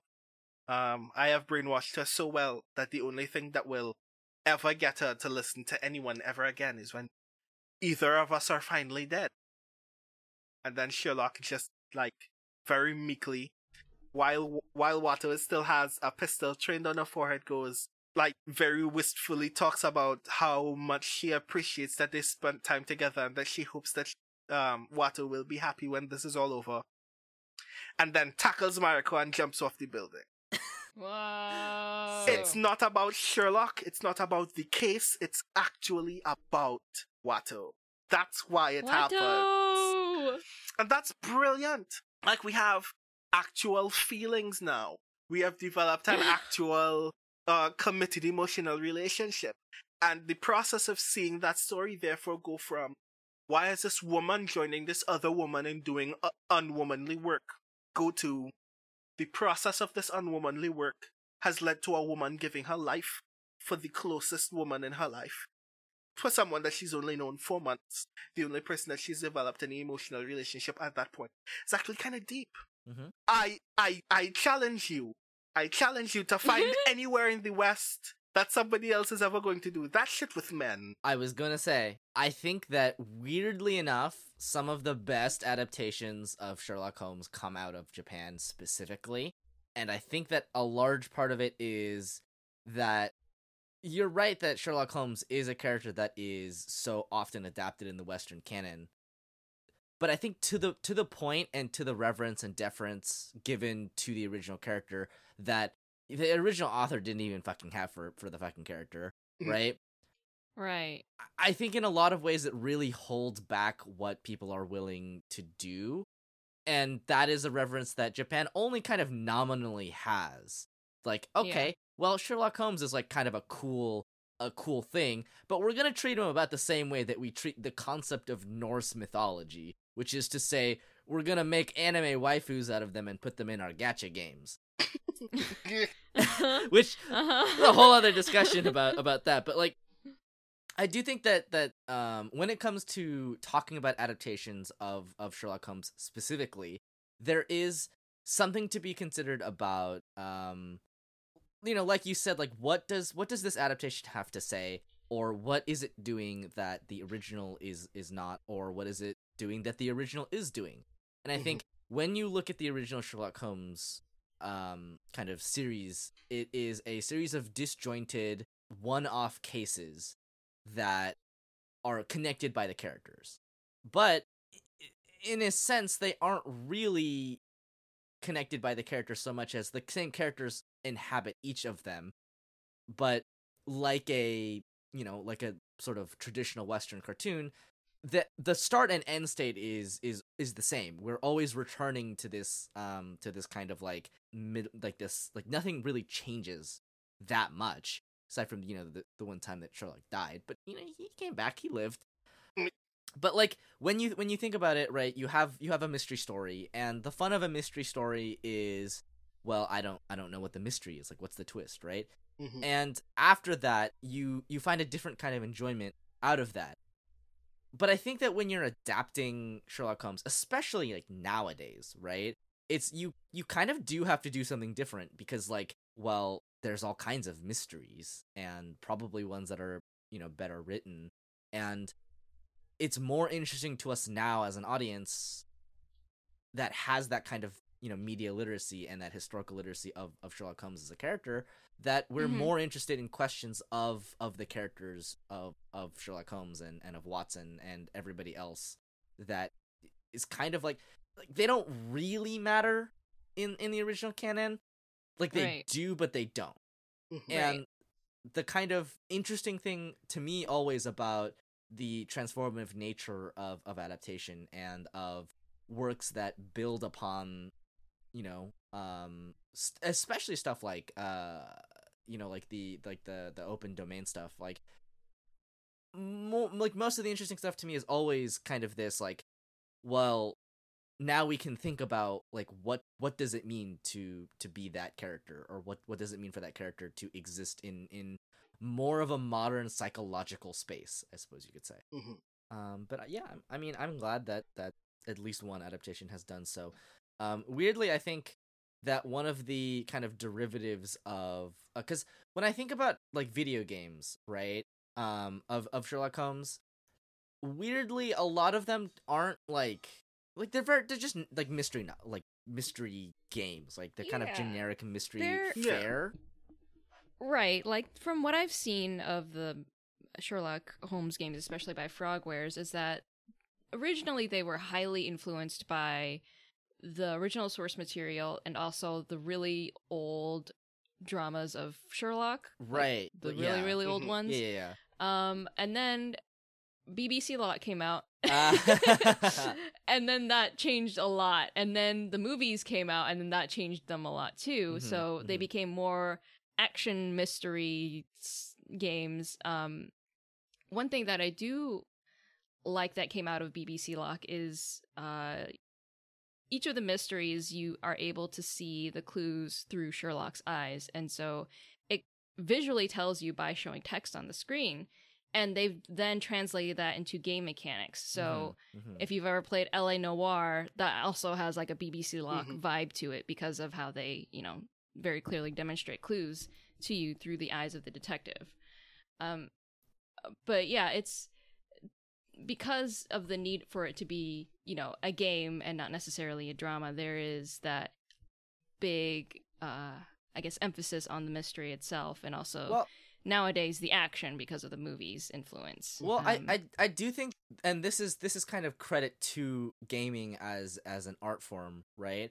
I mhm. do think that there's something to be said about giving you the reins over over the character and being able to essentially see something filtered through someone's lens, but really you're still doing a lot of the interpretation and a lot oh of yeah like, putting and it together. uh, right and in in the most recent games you're allowed to be wrong Yeah. they'll let you just be wrong and convict the wrong person and they'll keep going hmm Yeah. because they leave it to you to to tie all the clues together and come to your own conclusion about them Like one of the things that I like a lot, and I like that you tied LA Noir to the Frogwares uh, Holmes games, is that Mhm.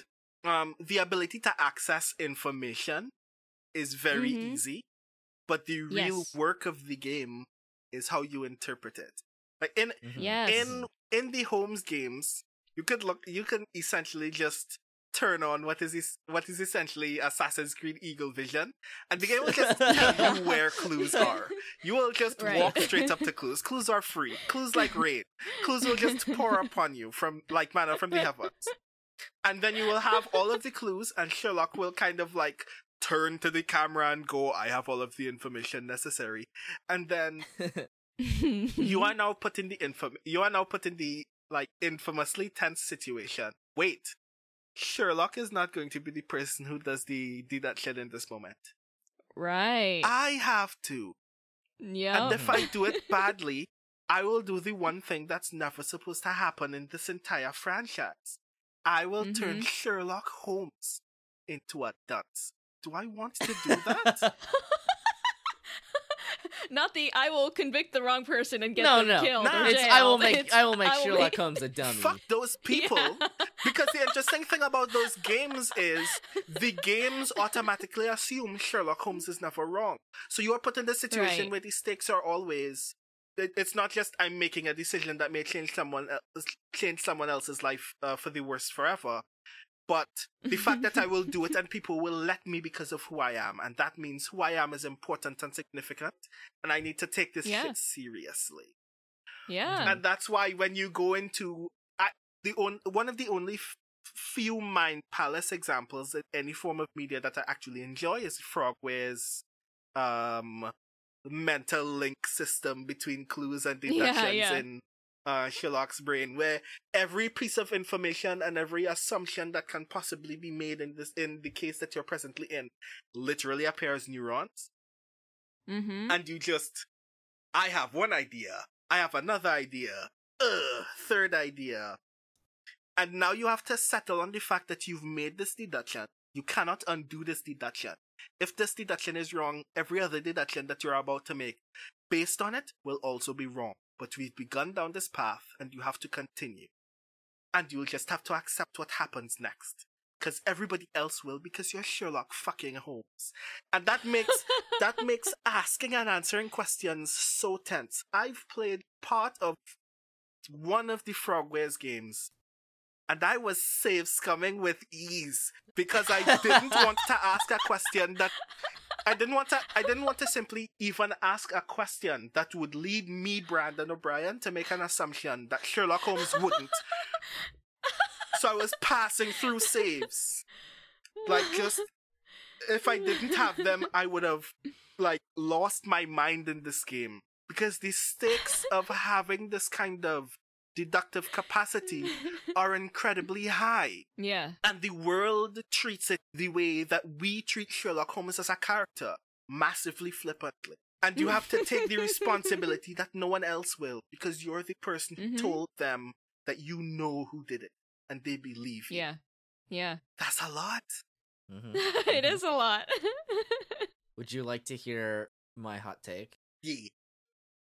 Ace Attorney is a good Sherlock Holmes game. Oh my god. Oh my god, yeah.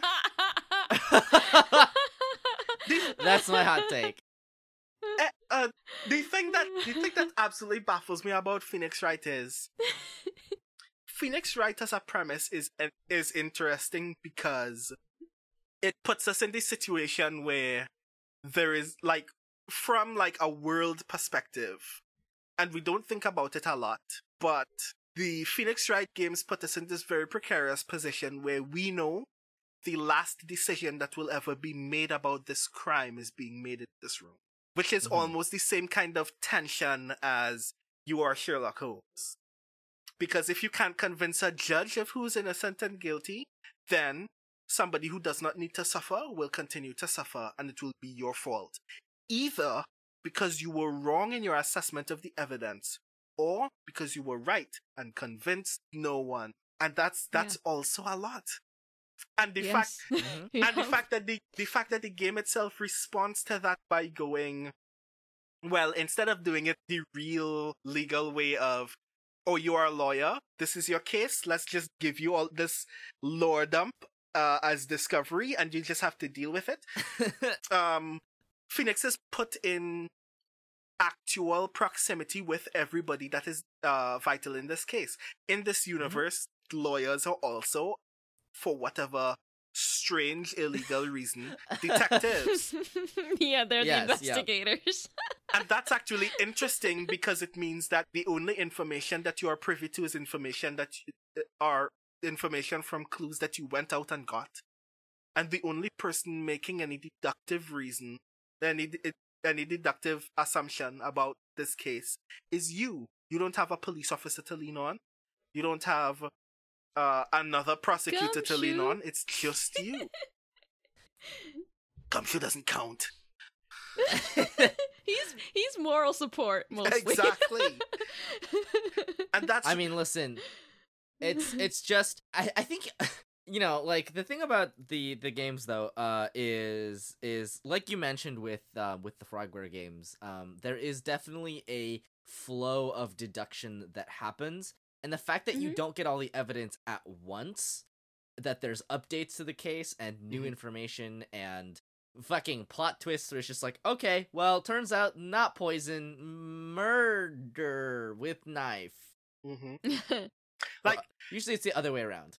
In the uh, Phoenix Wright in the Phoenix Wright games, there's a way that that happens that I actually find uh, the most interesting in any mystery video game in particular, and it works precisely because we're in a courtroom when it happens, which is Mhm. days. The end of a court day is often punctuated by the last person on the stand revealing a new question that needs to be asked, which means that you need to reevaluate the evidence that you already have and gain more Mhm. evidence. And nothing about the case itself has suddenly changed. It's not like somebody else died or something like that. It's just somebody went on the stand and said something you didn't know anything about. You called recess and now you need to reevaluate what you already know.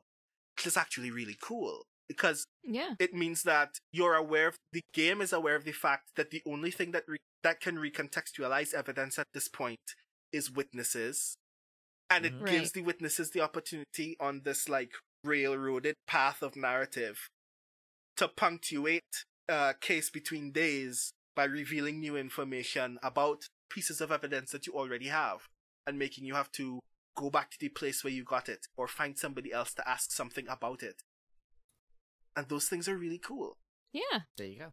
yeah I'm glad you enjoyed my hot take. it's a good take. yes it's a good take i enjoyed that take a lot thank you yum. I gifted this upon to you. speaking of hot takes Here we go. So I'm Get about it. to talk about my absolute favorite Sherlock adaptation of all time, which is also my Mhm. favorite mystery series of all time, hmm and it is Elementary. Uh, Elementary, uh, for those who are unaware, is perhaps the longest running serialized Sherlock adaptation that has ever occurred. Um, it is at this point, if I'm not mistaken, uh, Jonny Lee Miller as Sherlock Holmes in Elementary is the longest portrayal of Holmes in television or film ever up to this point Mm. and it is the most interesting version of the Sherlock Holmes canon ever because of its immediate like because of all of the changes in perspective that happen when you make just a, a small series of tweaks to the narrative which is Mm. essentially Sherlock Holmes who was at this point already a good detective is also a drug addict and after uh just coming out of rehab in New York City, uh meets his sober companion, which is the condition under which his father tells him he can even live in one of his father's houses in New York. And that's when we meet Joan Watson, played by Lucy Liu, who has just like quit the official medical profession for reasons that have not been stated yet. Plot twist, um, potential medical malfeasance, and has now decided to be a sober companion. So her only job is to make sure that Sherlock Holmes does not do drugs. That's why she's here. She's not a detective. She doesn't care about being a detective. She doesn't care about this detective shit. She doesn't want to see a dead body. She's kind of frustrated that the very first day that she's on one of her very first sober companion cases since leaving medical practice, she has to meet a man at a, at a crime scene and witness a dead body hmm and she just has to Mhm. accept the fact that Sherlock is attempting to rekindle his relationship with the uh, NYPD in order to do work because he believes that his work will help his sobriety, which she fundamentally appreciates, even though why do you need to chase dead bodies in order to stop doing drugs? Right. and all of those individual things consistently um, recontextualize the narrative in ways that are not overt, but obviously change the way that the narrative progresses. It's interesting that Watson is a woman, because it means that her perspective is consistently shaped by patriarchy, yes, but is also shaped by the fact that she was, up until recently, an actual practicing doctor who is now doing something that other people think is beneath her past duty. And she's Mhm. in the presence of somebody that everybody thinks is an asshole. Everybody thinks that she should doubly just go back to medicine. Mhm. But Holmes, even more interestingly, becomes even more complicated because we take a fundamental part of the Doyle canon, which is Holmes loved them drugs, and actually view it the way that we would view it in a 21st century com- context, which is this is actually problematic and it changes your life for the worse regardless of what you think. And Sherlock actually knows this and is engaged in the process of actually wrestling with this constantly. And then things get even weirder. One of the things that I love the most about Elementary is a thing that Elementary itself is never overt about, even though it deals with it consistently for the entirety of its seven season run. One of the things that we, one of the things that Watson tries to force out of Holmes very early in the series is, what are the things that pushed you to do drugs? And he never wants to have those conversations. And then, after making a trip to his rehab clinic without his uh, prior permission, uh, Watson notices a stack of letters that Sherlock received from a woman named Irene Adler, because of course. Mhm. And the story is Sherlock Holmes was always Sherlock Holmes. And while on a case in London, he meets a very attractive, very inspiring young woman named Irene Adler from the States who is just presently in London on business, but she never says what. They have a whirlwind love affair, and then she is murdered. The attempt to solve her murder troubles Sherlock's love addled psyche so much that he resorts to drugs thinking that it will help his deductive process and as a result gets addicted.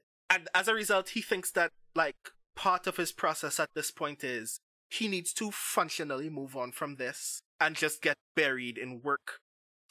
And the reason why Watson keeps pushing is maybe you need to deal with something else in order to get to the bottom Mhm. of your Mhm. sobriety. But we're going to continue enduring this detective business because it at, at least is giving you something to keep busy with. It is the reason that conversation is partly the reason why Watson actually decides later in that season to pivot from being a sober companion to being a detective full time. And then Sherlock discovers that the serial killer who killed Irene is in New York and becomes Mhm. immediately fixated. It almost leads him to relapse, but he doesn't. It almost leads him to attempt to kill that assassin, Sebastian Moran, because of course. But he Mhm. doesn't. Instead, he just seriously maims the man and makes sure that he gets arrested. Discovering Moran leads to the discovery of Moriarty's business in New York, because of course. Mhm. And he decides then yes. that he needs to avenge the death of Irene by destroying Moriarty's network. Mhm. In fact, he deduces as a result that Irene was only murdered because uh, he believes that Moriarty killed her in the attempt that her death would trouble him so much that he would leave Moriarty alone. Mhm. That becomes a source of conflict, obviously, because Watson is like, getting back on this train of thought may cause you to relapse. Is this what you really want? It's like, yeah, I'm gonna fucking kill Moriarty. With my bare hands, even.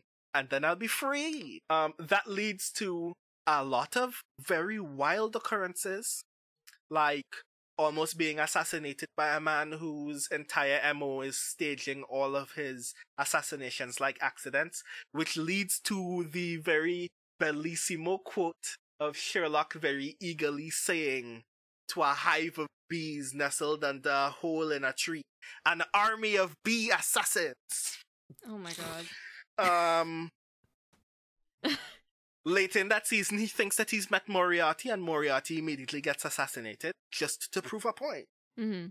He deduces as a result that that, that man was not Moriarty in the first place. Mhm. More investigations lead to Moriarty literally giving Sherlock a case, knowing that his involvement will lead to him attempting to solve that case in a way that will be not natively beneficial to Moriarty. A thing that he does not notice until he solves it. And then, as a reward for solving it, Moriarty gives him the direction to an abandoned house on the other side of Brooklyn, where he meets Irene Adler. Severely tired, severely tired, seemingly severely injured, fully disoriented. Irene confesses that she's been kidna- she had been kidnapped by a man for several months slash years, has not seen the outside world in the longest of whiles, but she's back. And Sherlock is like, well, the love of my life is back. That means I never have to be involved in anything ever again. Watson is like, aren't you at all curious about the fact that Moriarty just gave you your woman back after you said that you were going to destroy Moriarty forever for taking Irene from you? It's like, nah, because Irene's back. I'm done. I'm good. Mhm. Meanwhile, a falling out with one of Moriarty's lieutenants um, leads to said lieutenant deciding, you know what? Fuck Moriarty's rules. I'm just going to kill Sherlock because I want Sherlock dead. Mhm. So Sherlock Sherlock is ambushed in his home by this guy, gets shot in the gut, flips a table, needs to hide behind the table in order to not die. While ducking and nursing his wounds, he hears two shots fire from the door and lifts his head to see Irene Adler in a black coat with a pistol in her hand Ba, ba, bam. and makes the immediate deduction wait, there's only one way that this could be the case. You were Moriarty the whole time! How could I be so stupid? Dun, dun. Ah! And all of this should be dumb, right? Um, but because it happens, the story makes this very interesting turn in my head. It stops being about drugs. It stops being about whether Sherlock was just a weak-willed person who would have always given given into heroin dependency at some point in his life.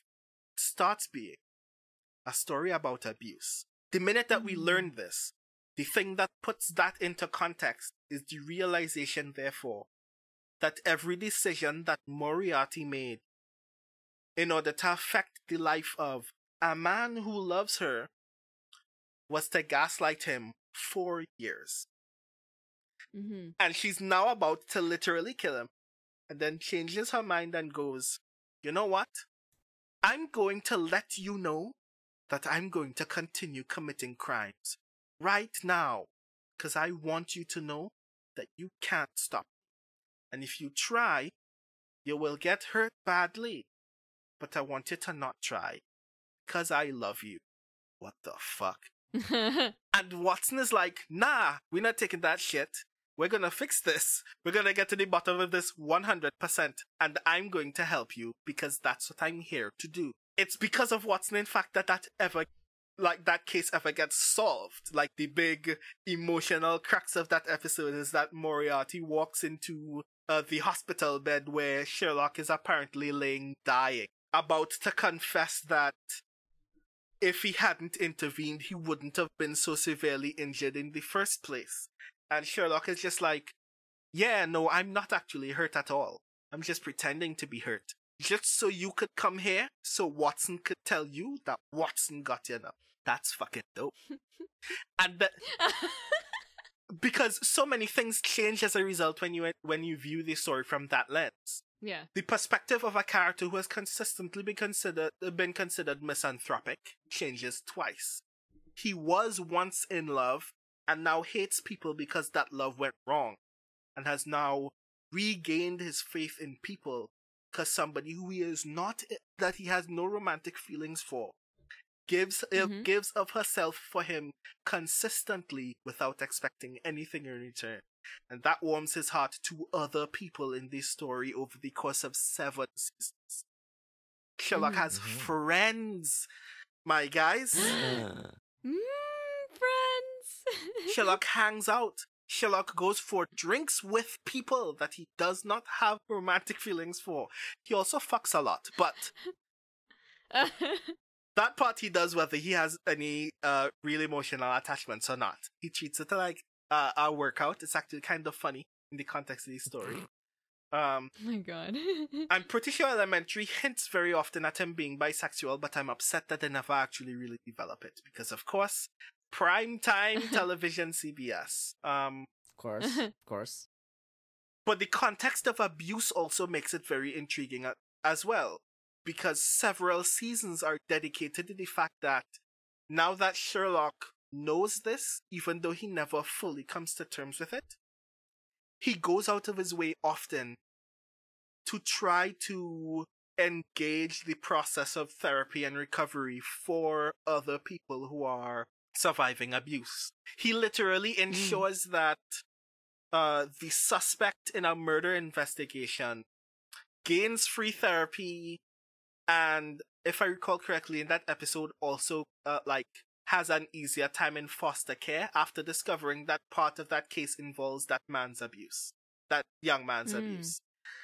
Mhm. After a falling out in season two leads to him moving back to London, when he comes back to New York, he brings another detective protege with him, a young woman named Kitty Winter, who we learn in episode three of that season was kidnapped and sexually tortured by a man before fleeing, and has only taught her the, the skills of being a detective in the hopes that that process will be a form of recovery for her as it as his process has been a form of sobriety for him. Even though she's only being a de- she only decides to be a detective because she wants to find that man and kill him. And the Mhm. process of wrestling with that at the end of the season when that man dis- when they discover that that man is also in new york becomes so emotionally tense by the time that it's resolved that it becomes like really obvious to us that Sherlock knows what he's doing and how he feels about these things. But also, Mhm. the show goes out of its way at that point because now we have a character who we can be observably honest about their abuse. Kitty constantly has cases where abuse is the crux of that narrative, and she's put in a position to leverage the beginning processes of her own recovery for other people. And it's the discovery that her attacker is in New York that causes her to backslide and causes Sherlock to point out that this is what a relapse looks like. Mhm. Mm-hmm, mm-hmm. And there's this there's this moment in that season that I find so interesting because the the big plot twist is that because of the long falling out that led to Sherlock leaving London in the first place, Watson is considering making her own detective practice private and not working with Sherlock again. And Mhm. when she dis- and they discover fu- uh, after that that the boss that she is about to work for after that is the person that attacked Kitty. Damn. Whoa. And when she comes to Sherlock to discuss like how lost and confused she feels after like realizing that she was about to work for a sociopath, Sherlock turns to her and essentially says, I'm heavily paraphrasing, you know what, you now know what it feels like to have been in the experience of being taken in by somebody who seems, um, nice and thoughtful and good, but was a sociopath the whole time. Join the club. Mhm. And while I'm so mad that I wish the show would just be overt about the fact that we are witnessing a man come to terms with being a male survivor of emotional and physical violence and trying to leverage his own processes of recovery for other people, I'm still so glad that it Mhm. happened in the first place. And that it's happening in Mhm. Holmes. That's crazy. You would Mhm. never expect. It's like even if you don't know these things, it's also just very good because from the case of the weak perspective of a typical procedural or a typical Holmes um story, one of the things that Elementary does very well is there are no embellishments placed on how Sherlock Holmes knows or proves that he knows things. There are moments when he will obviously admit that the only way that he will gain information about a case is if he asks an actual expert. He has Mhm. experts in multiple fields dedicated to those things. He has expert mathematicians. He has a friend from London called the Nose, who he only calls to smell things for him. Mhm. There, they meet a hacker collective called Everyone in season two, um, who he leans on very regularly to solve tech case, tech based problems. But the only way that everyone interacts with him is, uh, because the conditions under which they met were attempting to solve a crime by blaming it on everyone. every time he asks everyone for a favor, they ask him to do something embarrassing as payment for that favor. So like the fact that he asks questions and is willing to admit there are things that he don't does not know is all already very interesting. Because it means that the ways in which we learn things are either somebody who is already established as eminent in the field of that thing will tell us. We learn while he learns through the process of asking pertinent questions of those people. Or the act of discovery is literally like the way in which we enter gaining another clue about the case. So it's not Sherlock knows everything and is just godlike about every fact. He's godlike about a lot of facts unnecessarily. But the fact that he's willing to ask other people questions is very interesting. Also, uh, an, a very peculiar consequence of how some of those cases are written is that often we know exactly how something happened and who did it. And then the case becomes how does Sherlock prove it? Because we're still dealing with like actually making sure that this man can be prosecuted for a crime. Mm-hmm. hmm And sometimes we don't. There is a case in season three where a man is murdered and Sherlock literally admits, I know who did it. I know how he did it, but I can't prove it. So it will just, mm-hmm. I see. yeah. Wow. And even more interestingly is sometimes Sherlock will find himself in that situation and will resolve that by literally doing something illegal. like it, there are oft, oftentimes he will be in that exact same predicament and he will either attempt to blackmail someone into confessing or he will attempt to frame them for a completely different crime just so they can be punished. Because like his character fundamentally is like very distinctly from even the original Doyle canon, where Sherlock is often simply motivated by whether a case is titillating or not. In Right. elementary, he's still often very like eager to just engage in a case because it's interesting. hmm But whenever it involves the suffering of others, his like primary mode is regardless of whether it's titillating or not, it is important to make sure that people who cause harm to others do not continue to roam free. Even if it Right. means I need to ca- cause harm to others to ensure that that stops, which is a lot. Yeah. Mm.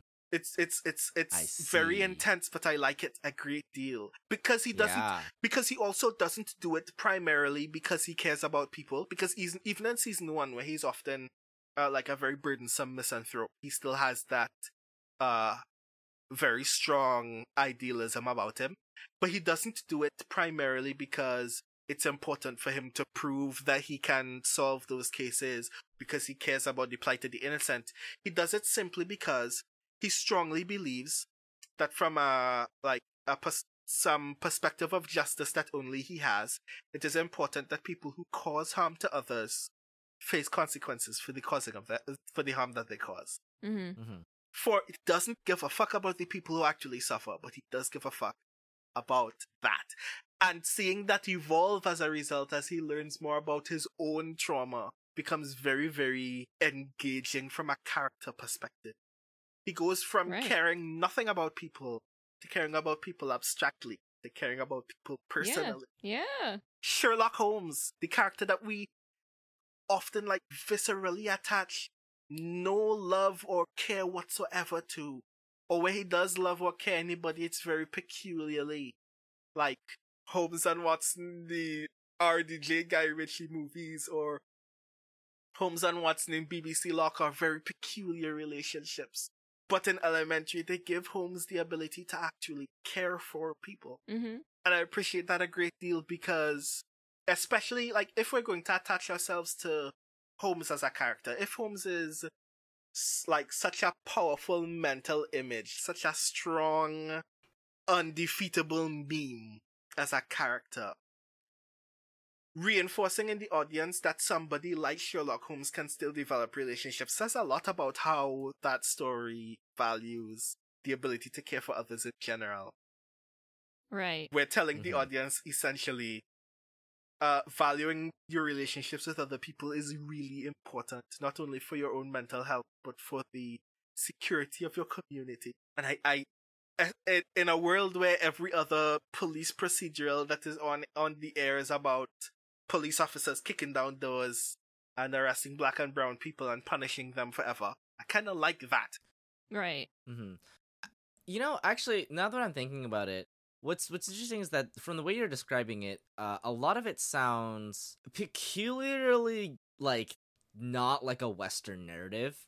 If you know what I mean. I mean, Mm, I, s- I suppose I should amend my earlier statement now that now that we have talked about elementary and we've kind of gone through the, the whole twist of it. Save for elementary, I think Japan has some of the most interesting adaptations of Sherlock Holmes. But like, really, what we're talking about and save for talk Kabuki about- Kill Sherlock.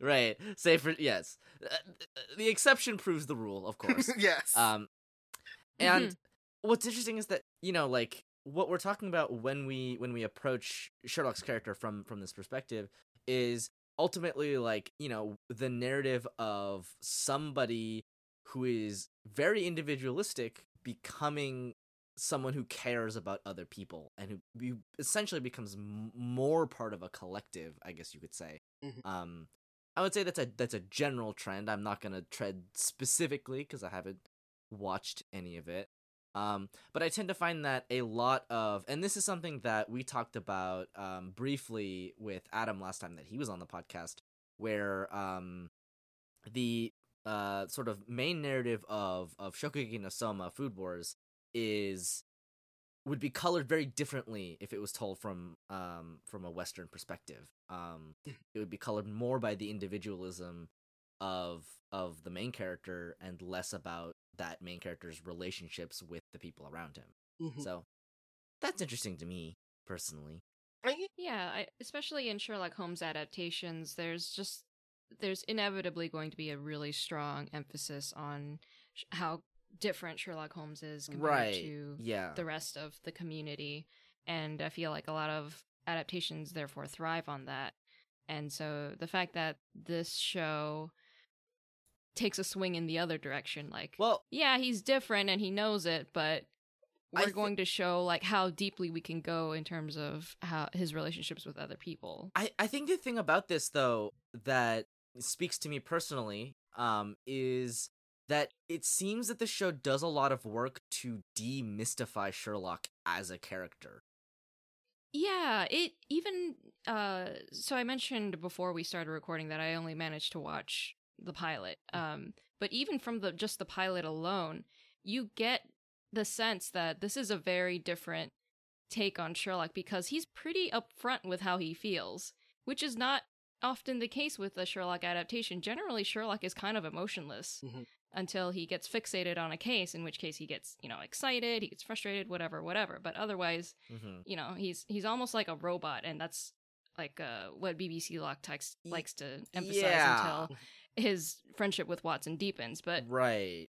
uh this uh elementary's version of sherlock like he readily admits that he's embarrassed you know and and that kind of stuff or that he wasn't able to handle a certain situation and that's why he needed joan's help um so i do think that that's interesting i do think that part of that lends to the fact that he, they developed watson so much as a character to the point that she can stand on equal footing Mm-hmm. with Holmes, and it doesn't feel like, uh, like, th- there's just this lack of like the that um, power mismatch that's always been present in Sherlock adaptations that I wasn't able to sense nearly as much in Elementary. That I think is really pivotal to to just the overall narrative. Um, and to speak more to that, um, there are two, t- there are two things that I care a lot about, uh, about Sh- uh, Sherlock Holmes as a character in Elementary. Um, when it when it comes to that lack of a uneven power dynamic in that world, Yeah. which is again the fact that, um, his bluntness is not unnecessary rudeness, but a an overwhelming propensity to admit how he feels at every moment in time, Right. Which- Mm-hmm. which the story fundamentally characterizes as a process of his recovery. Mm-hmm. yeah. Uh, that he is in this state of constant um, awareness of his own feelings because he's constantly being aware of what he needs to do to not relapse, and that leads to him just being blunt all the time, even about seemingly unnecessary emotional states that he's presently in that are not necessarily everybody else's business. Um, and in later seasons, that as his struggle with his own sobriety gets more challenging, that actually manifests as him actually admitting to Joan several times that either as a result of uh his um heroin abuse or as a result of a mental disorder that he has been aware of since he was a child he's constantly aware of how other people feel all the time. Just the same as he's aware of other details about people regularly. And constantly feels like he needs to overtly state his own feelings in order to mitigate the fact that other people are mystified by him. Mm. Mm-hmm. Which is kind of heartbreaking when you think about it, because in those later seasons, it eventually makes it seem as if, as if his deductive capacity is actually burdensome, and he's only interested in these cases because it's an opportunity to kind of ease his brain of constant thought which he admits is part of the reason why he was doing drugs in the first place. It was an opportunity to turn his brain off. And then he Right. realized that that was a bad way to do so. And is stuck now with the question of, does that mean that he's not supposed to turn his brain off, or does that mean that there's another way to turn your brain off? And what is it? Why is no one telling him? And, uh, in addition to that, when it comes to power dynamics in the show, one of the things that I find most interesting is that Elementary does something that does not put it aside from the Doyle canon, but is actually the way that Sherlock behaves in the original short stories and uh, books, which is Sherlock is actually the first to admit how his process works. He's very eager to teach. Oh yeah, Mm-hmm. yeah. Where- His entire character revolves around the fact that he's like the one of the few first people to invent forensic science, or at least is trying to popularize it. Yeah. in the in the books. So like, whereas in other adaptations, um, the processes like the the characterization of Sherlock is that he's the only person who knows or can know these things, and he has no patience for people who are trying to learn. right. In episode one, we literally see him have a conversation with Captain Gregson and the detective that they write out to the pilot very swiftly, whose name totally escapes me as a result. Um, Aw. I mean, seven seasons. no, like we never see that guy again. That detective lasts Right. two episodes max. Um, Aw. uh, but like in the process of finding that dead body, he talks about the process that he did of his deduction, as if Right. He's explained as as if he's gone through his methods with everyone in this room before, and trusts that they can engage with him, and is m- very eagerly frustrated when they don't Mm-hmm. Mm-hmm. um in later seasons he literally gets severely attached to the idea that there are uh, police officers that he trusts because even if they are not as capable as him he trusts their, capac- their capacity to be capable and as a result believes Mm. Right. just yeah. the fact that they can be capable is the reason they deserve every po- every police accolade they could possibly get Aw. Mhm. That's nice. like he literally signs up for um one of his um closer detectives in the 12th precinct detective bell the officer that we will eventually meet far more often in the series he signs up for the guy to get drafted by the US Marshals behind his back because he thinks he deserves a promotion oh my god. Okay. just because he knows that he has the capacity to be Mhm. as astute as Sherlock himself is hmm Mhm. in another show he'd just not care Yeah. Yeah. And and the thing is that I it, it is it, the the idea of Sherlock as a character who is more interested in the case and the thrill and the mystery than really anything else is is interesting to me but i think there's only so many times you can play that and i think it has been at this point thoroughly overplayed uh Yeah.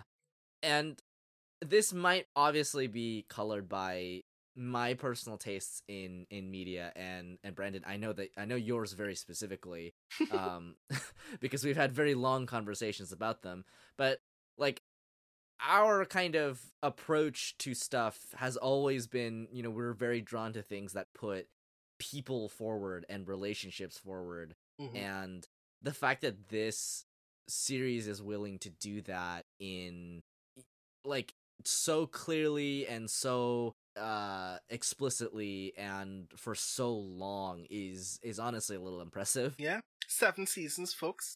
seven seasons i tell you what Seven that's not- that's no seasons, easy twen- feat. seven seasons, Seven- 24, 24 episodes apiece, except for the final uh season, which goes up to fifteen or seventeen. seven seasons on american television Yeah. and your name isn't breaking bad Yeah. Mhm.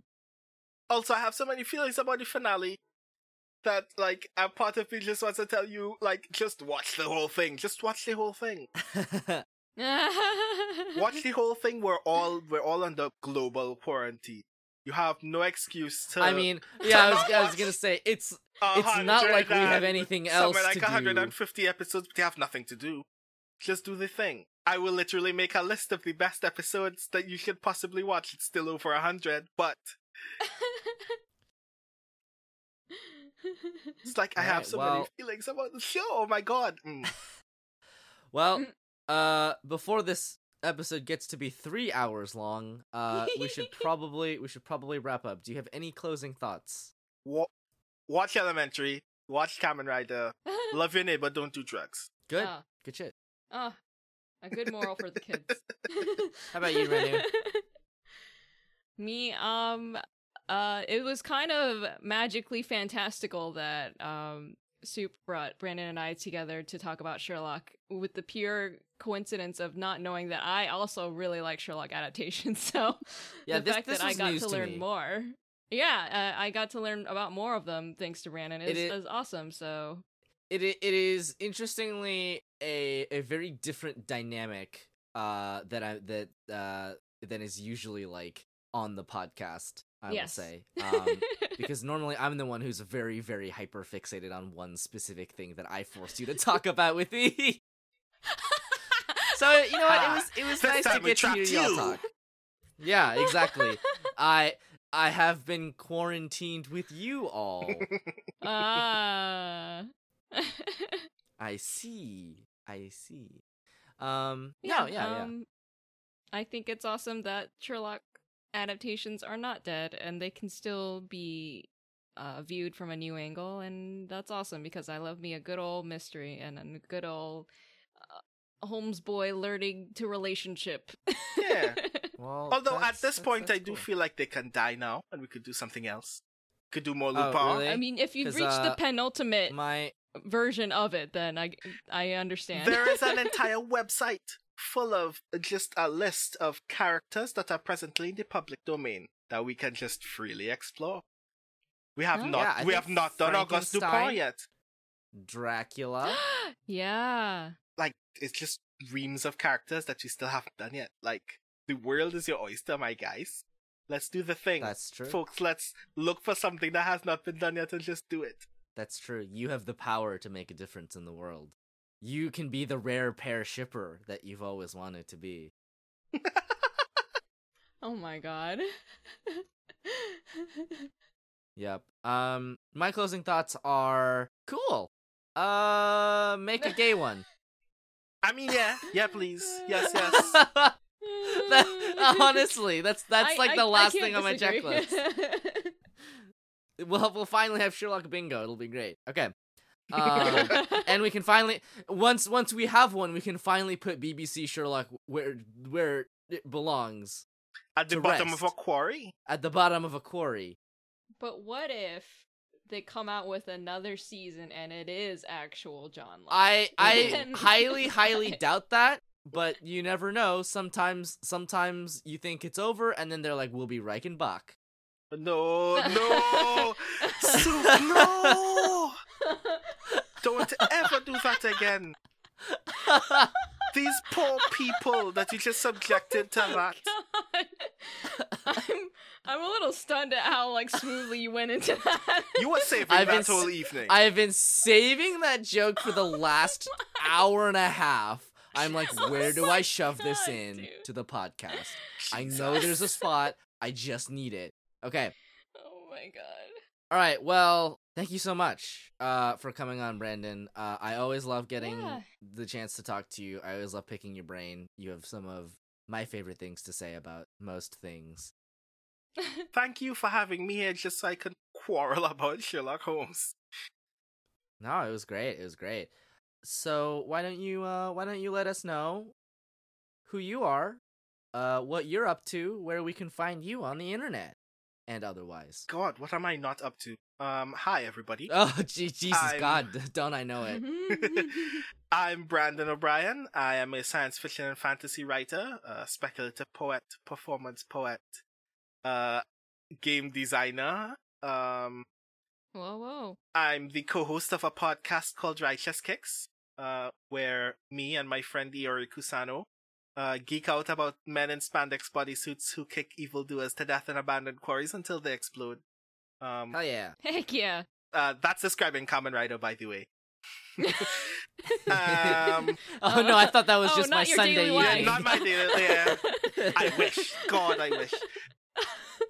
So yeah, you can find me on Twitter at the Rising Tides. Um, the podcast is presently on hiatus, but we'll be back with a vengeance very soon. So you'll will have folks, Yay. you'll will have stuff to listen to during our in- international quarantine. Um, Mhm. Uh, I'm also the poetry editor of a magazine called FIYAH, a magazine of black speculative fiction, um, which is currently uh, in its third, if I recall correctly, its third year of production. Um, Nice. Hmm. so if if you can get your, if you can get your hands on one of those copies, I really love it. If you could continue supporting the uh, writing and reading of science fiction and fantasy by uh, black writers, uh, all of which is dope and definitely deserves more support in this space. And yeah, I have some stuff on the internet that you can read whenever you want. Very cool. Cool. Well, how about you, Renu? me, I'm Renu. You can find me on Twitter, uh, Tumblr, Twitch, all at Swandron. You can find me on Instagram at swan.dron. A huge majority of my events have been canceled, so I've I been bet. dealing with Yeah. that yeah uh it's been a really unpleasant week for me um but hopefully i'll this things will calm down and i'll be back towards the end of summer with other uh conventions and whatnot but um i guess until then i'll be on the internet with the rest of you Trapped. Together. We fall. together And when we fall, we all fall together. Wow. all right what about you cuts. Soupy? you can find me all the places on the internet at literal soup. Uh, you know what I'm up to, which is to say this and that here and there, doing things like editing a three-hour-long podcast episode. yeah yeah yeah yeah and not doing writing when I should be doing it, and streaming video games when I should be doing the writing that I'm not doing. Um, Mhm. Yes. but that's that's just how it is uh it's it's been a very like strange strange uh i'm gonna say month because suddenly it's not even my fault that i don't have a job and that's weird really all of society is fake and at fault so you know i was right. Um yeah yeah yeah. Uh you know what i do? I will Yep. i will continue doing that for the foreseeable future and uh and yeah i mean check check it out check it out all right buddy yeah yeah yeah yeah yeah yeah yeah yeah yeah Yeah, yeah, yeah, yeah, yeah yeah yeah What's happening Um, here? What's this? this is this is the the confirmation ritual all right let's go over our stuff our opening is by Scotty Network, and our ending is by Takuma Okada. And the patrons we are thanking this week are Frostfall, Cheru, Sean, Claire, Figure 4, Magpie Mirror Test, and Gwen. Thank you all so much for your support. you. Um, This is this is the second episode that will be edited on on Reaper, which is to say we are free from the clutches of Adobe Audition, which I think means we're actually like almost breaking even, if not breaking even, on the podcast upkeep costs. which is Yeah, super boy. super exciting for me personally as someone who doesn't have to pay out of pocket for the podcast. Alrighty then. Yeah, it it really do be like that. Um, it do. So, yeah, thank you so much for joining us. Thank you so much for listening. Thanks, Brandon, for being here with yeah, us. thanks. thanks. Thank you for having me. Did you know that you're one of my favorite people? Oh God. You're one of my Oh, well. you're one of my favorite people, Sue. Thank you. Ah. well then, we will uh Boy.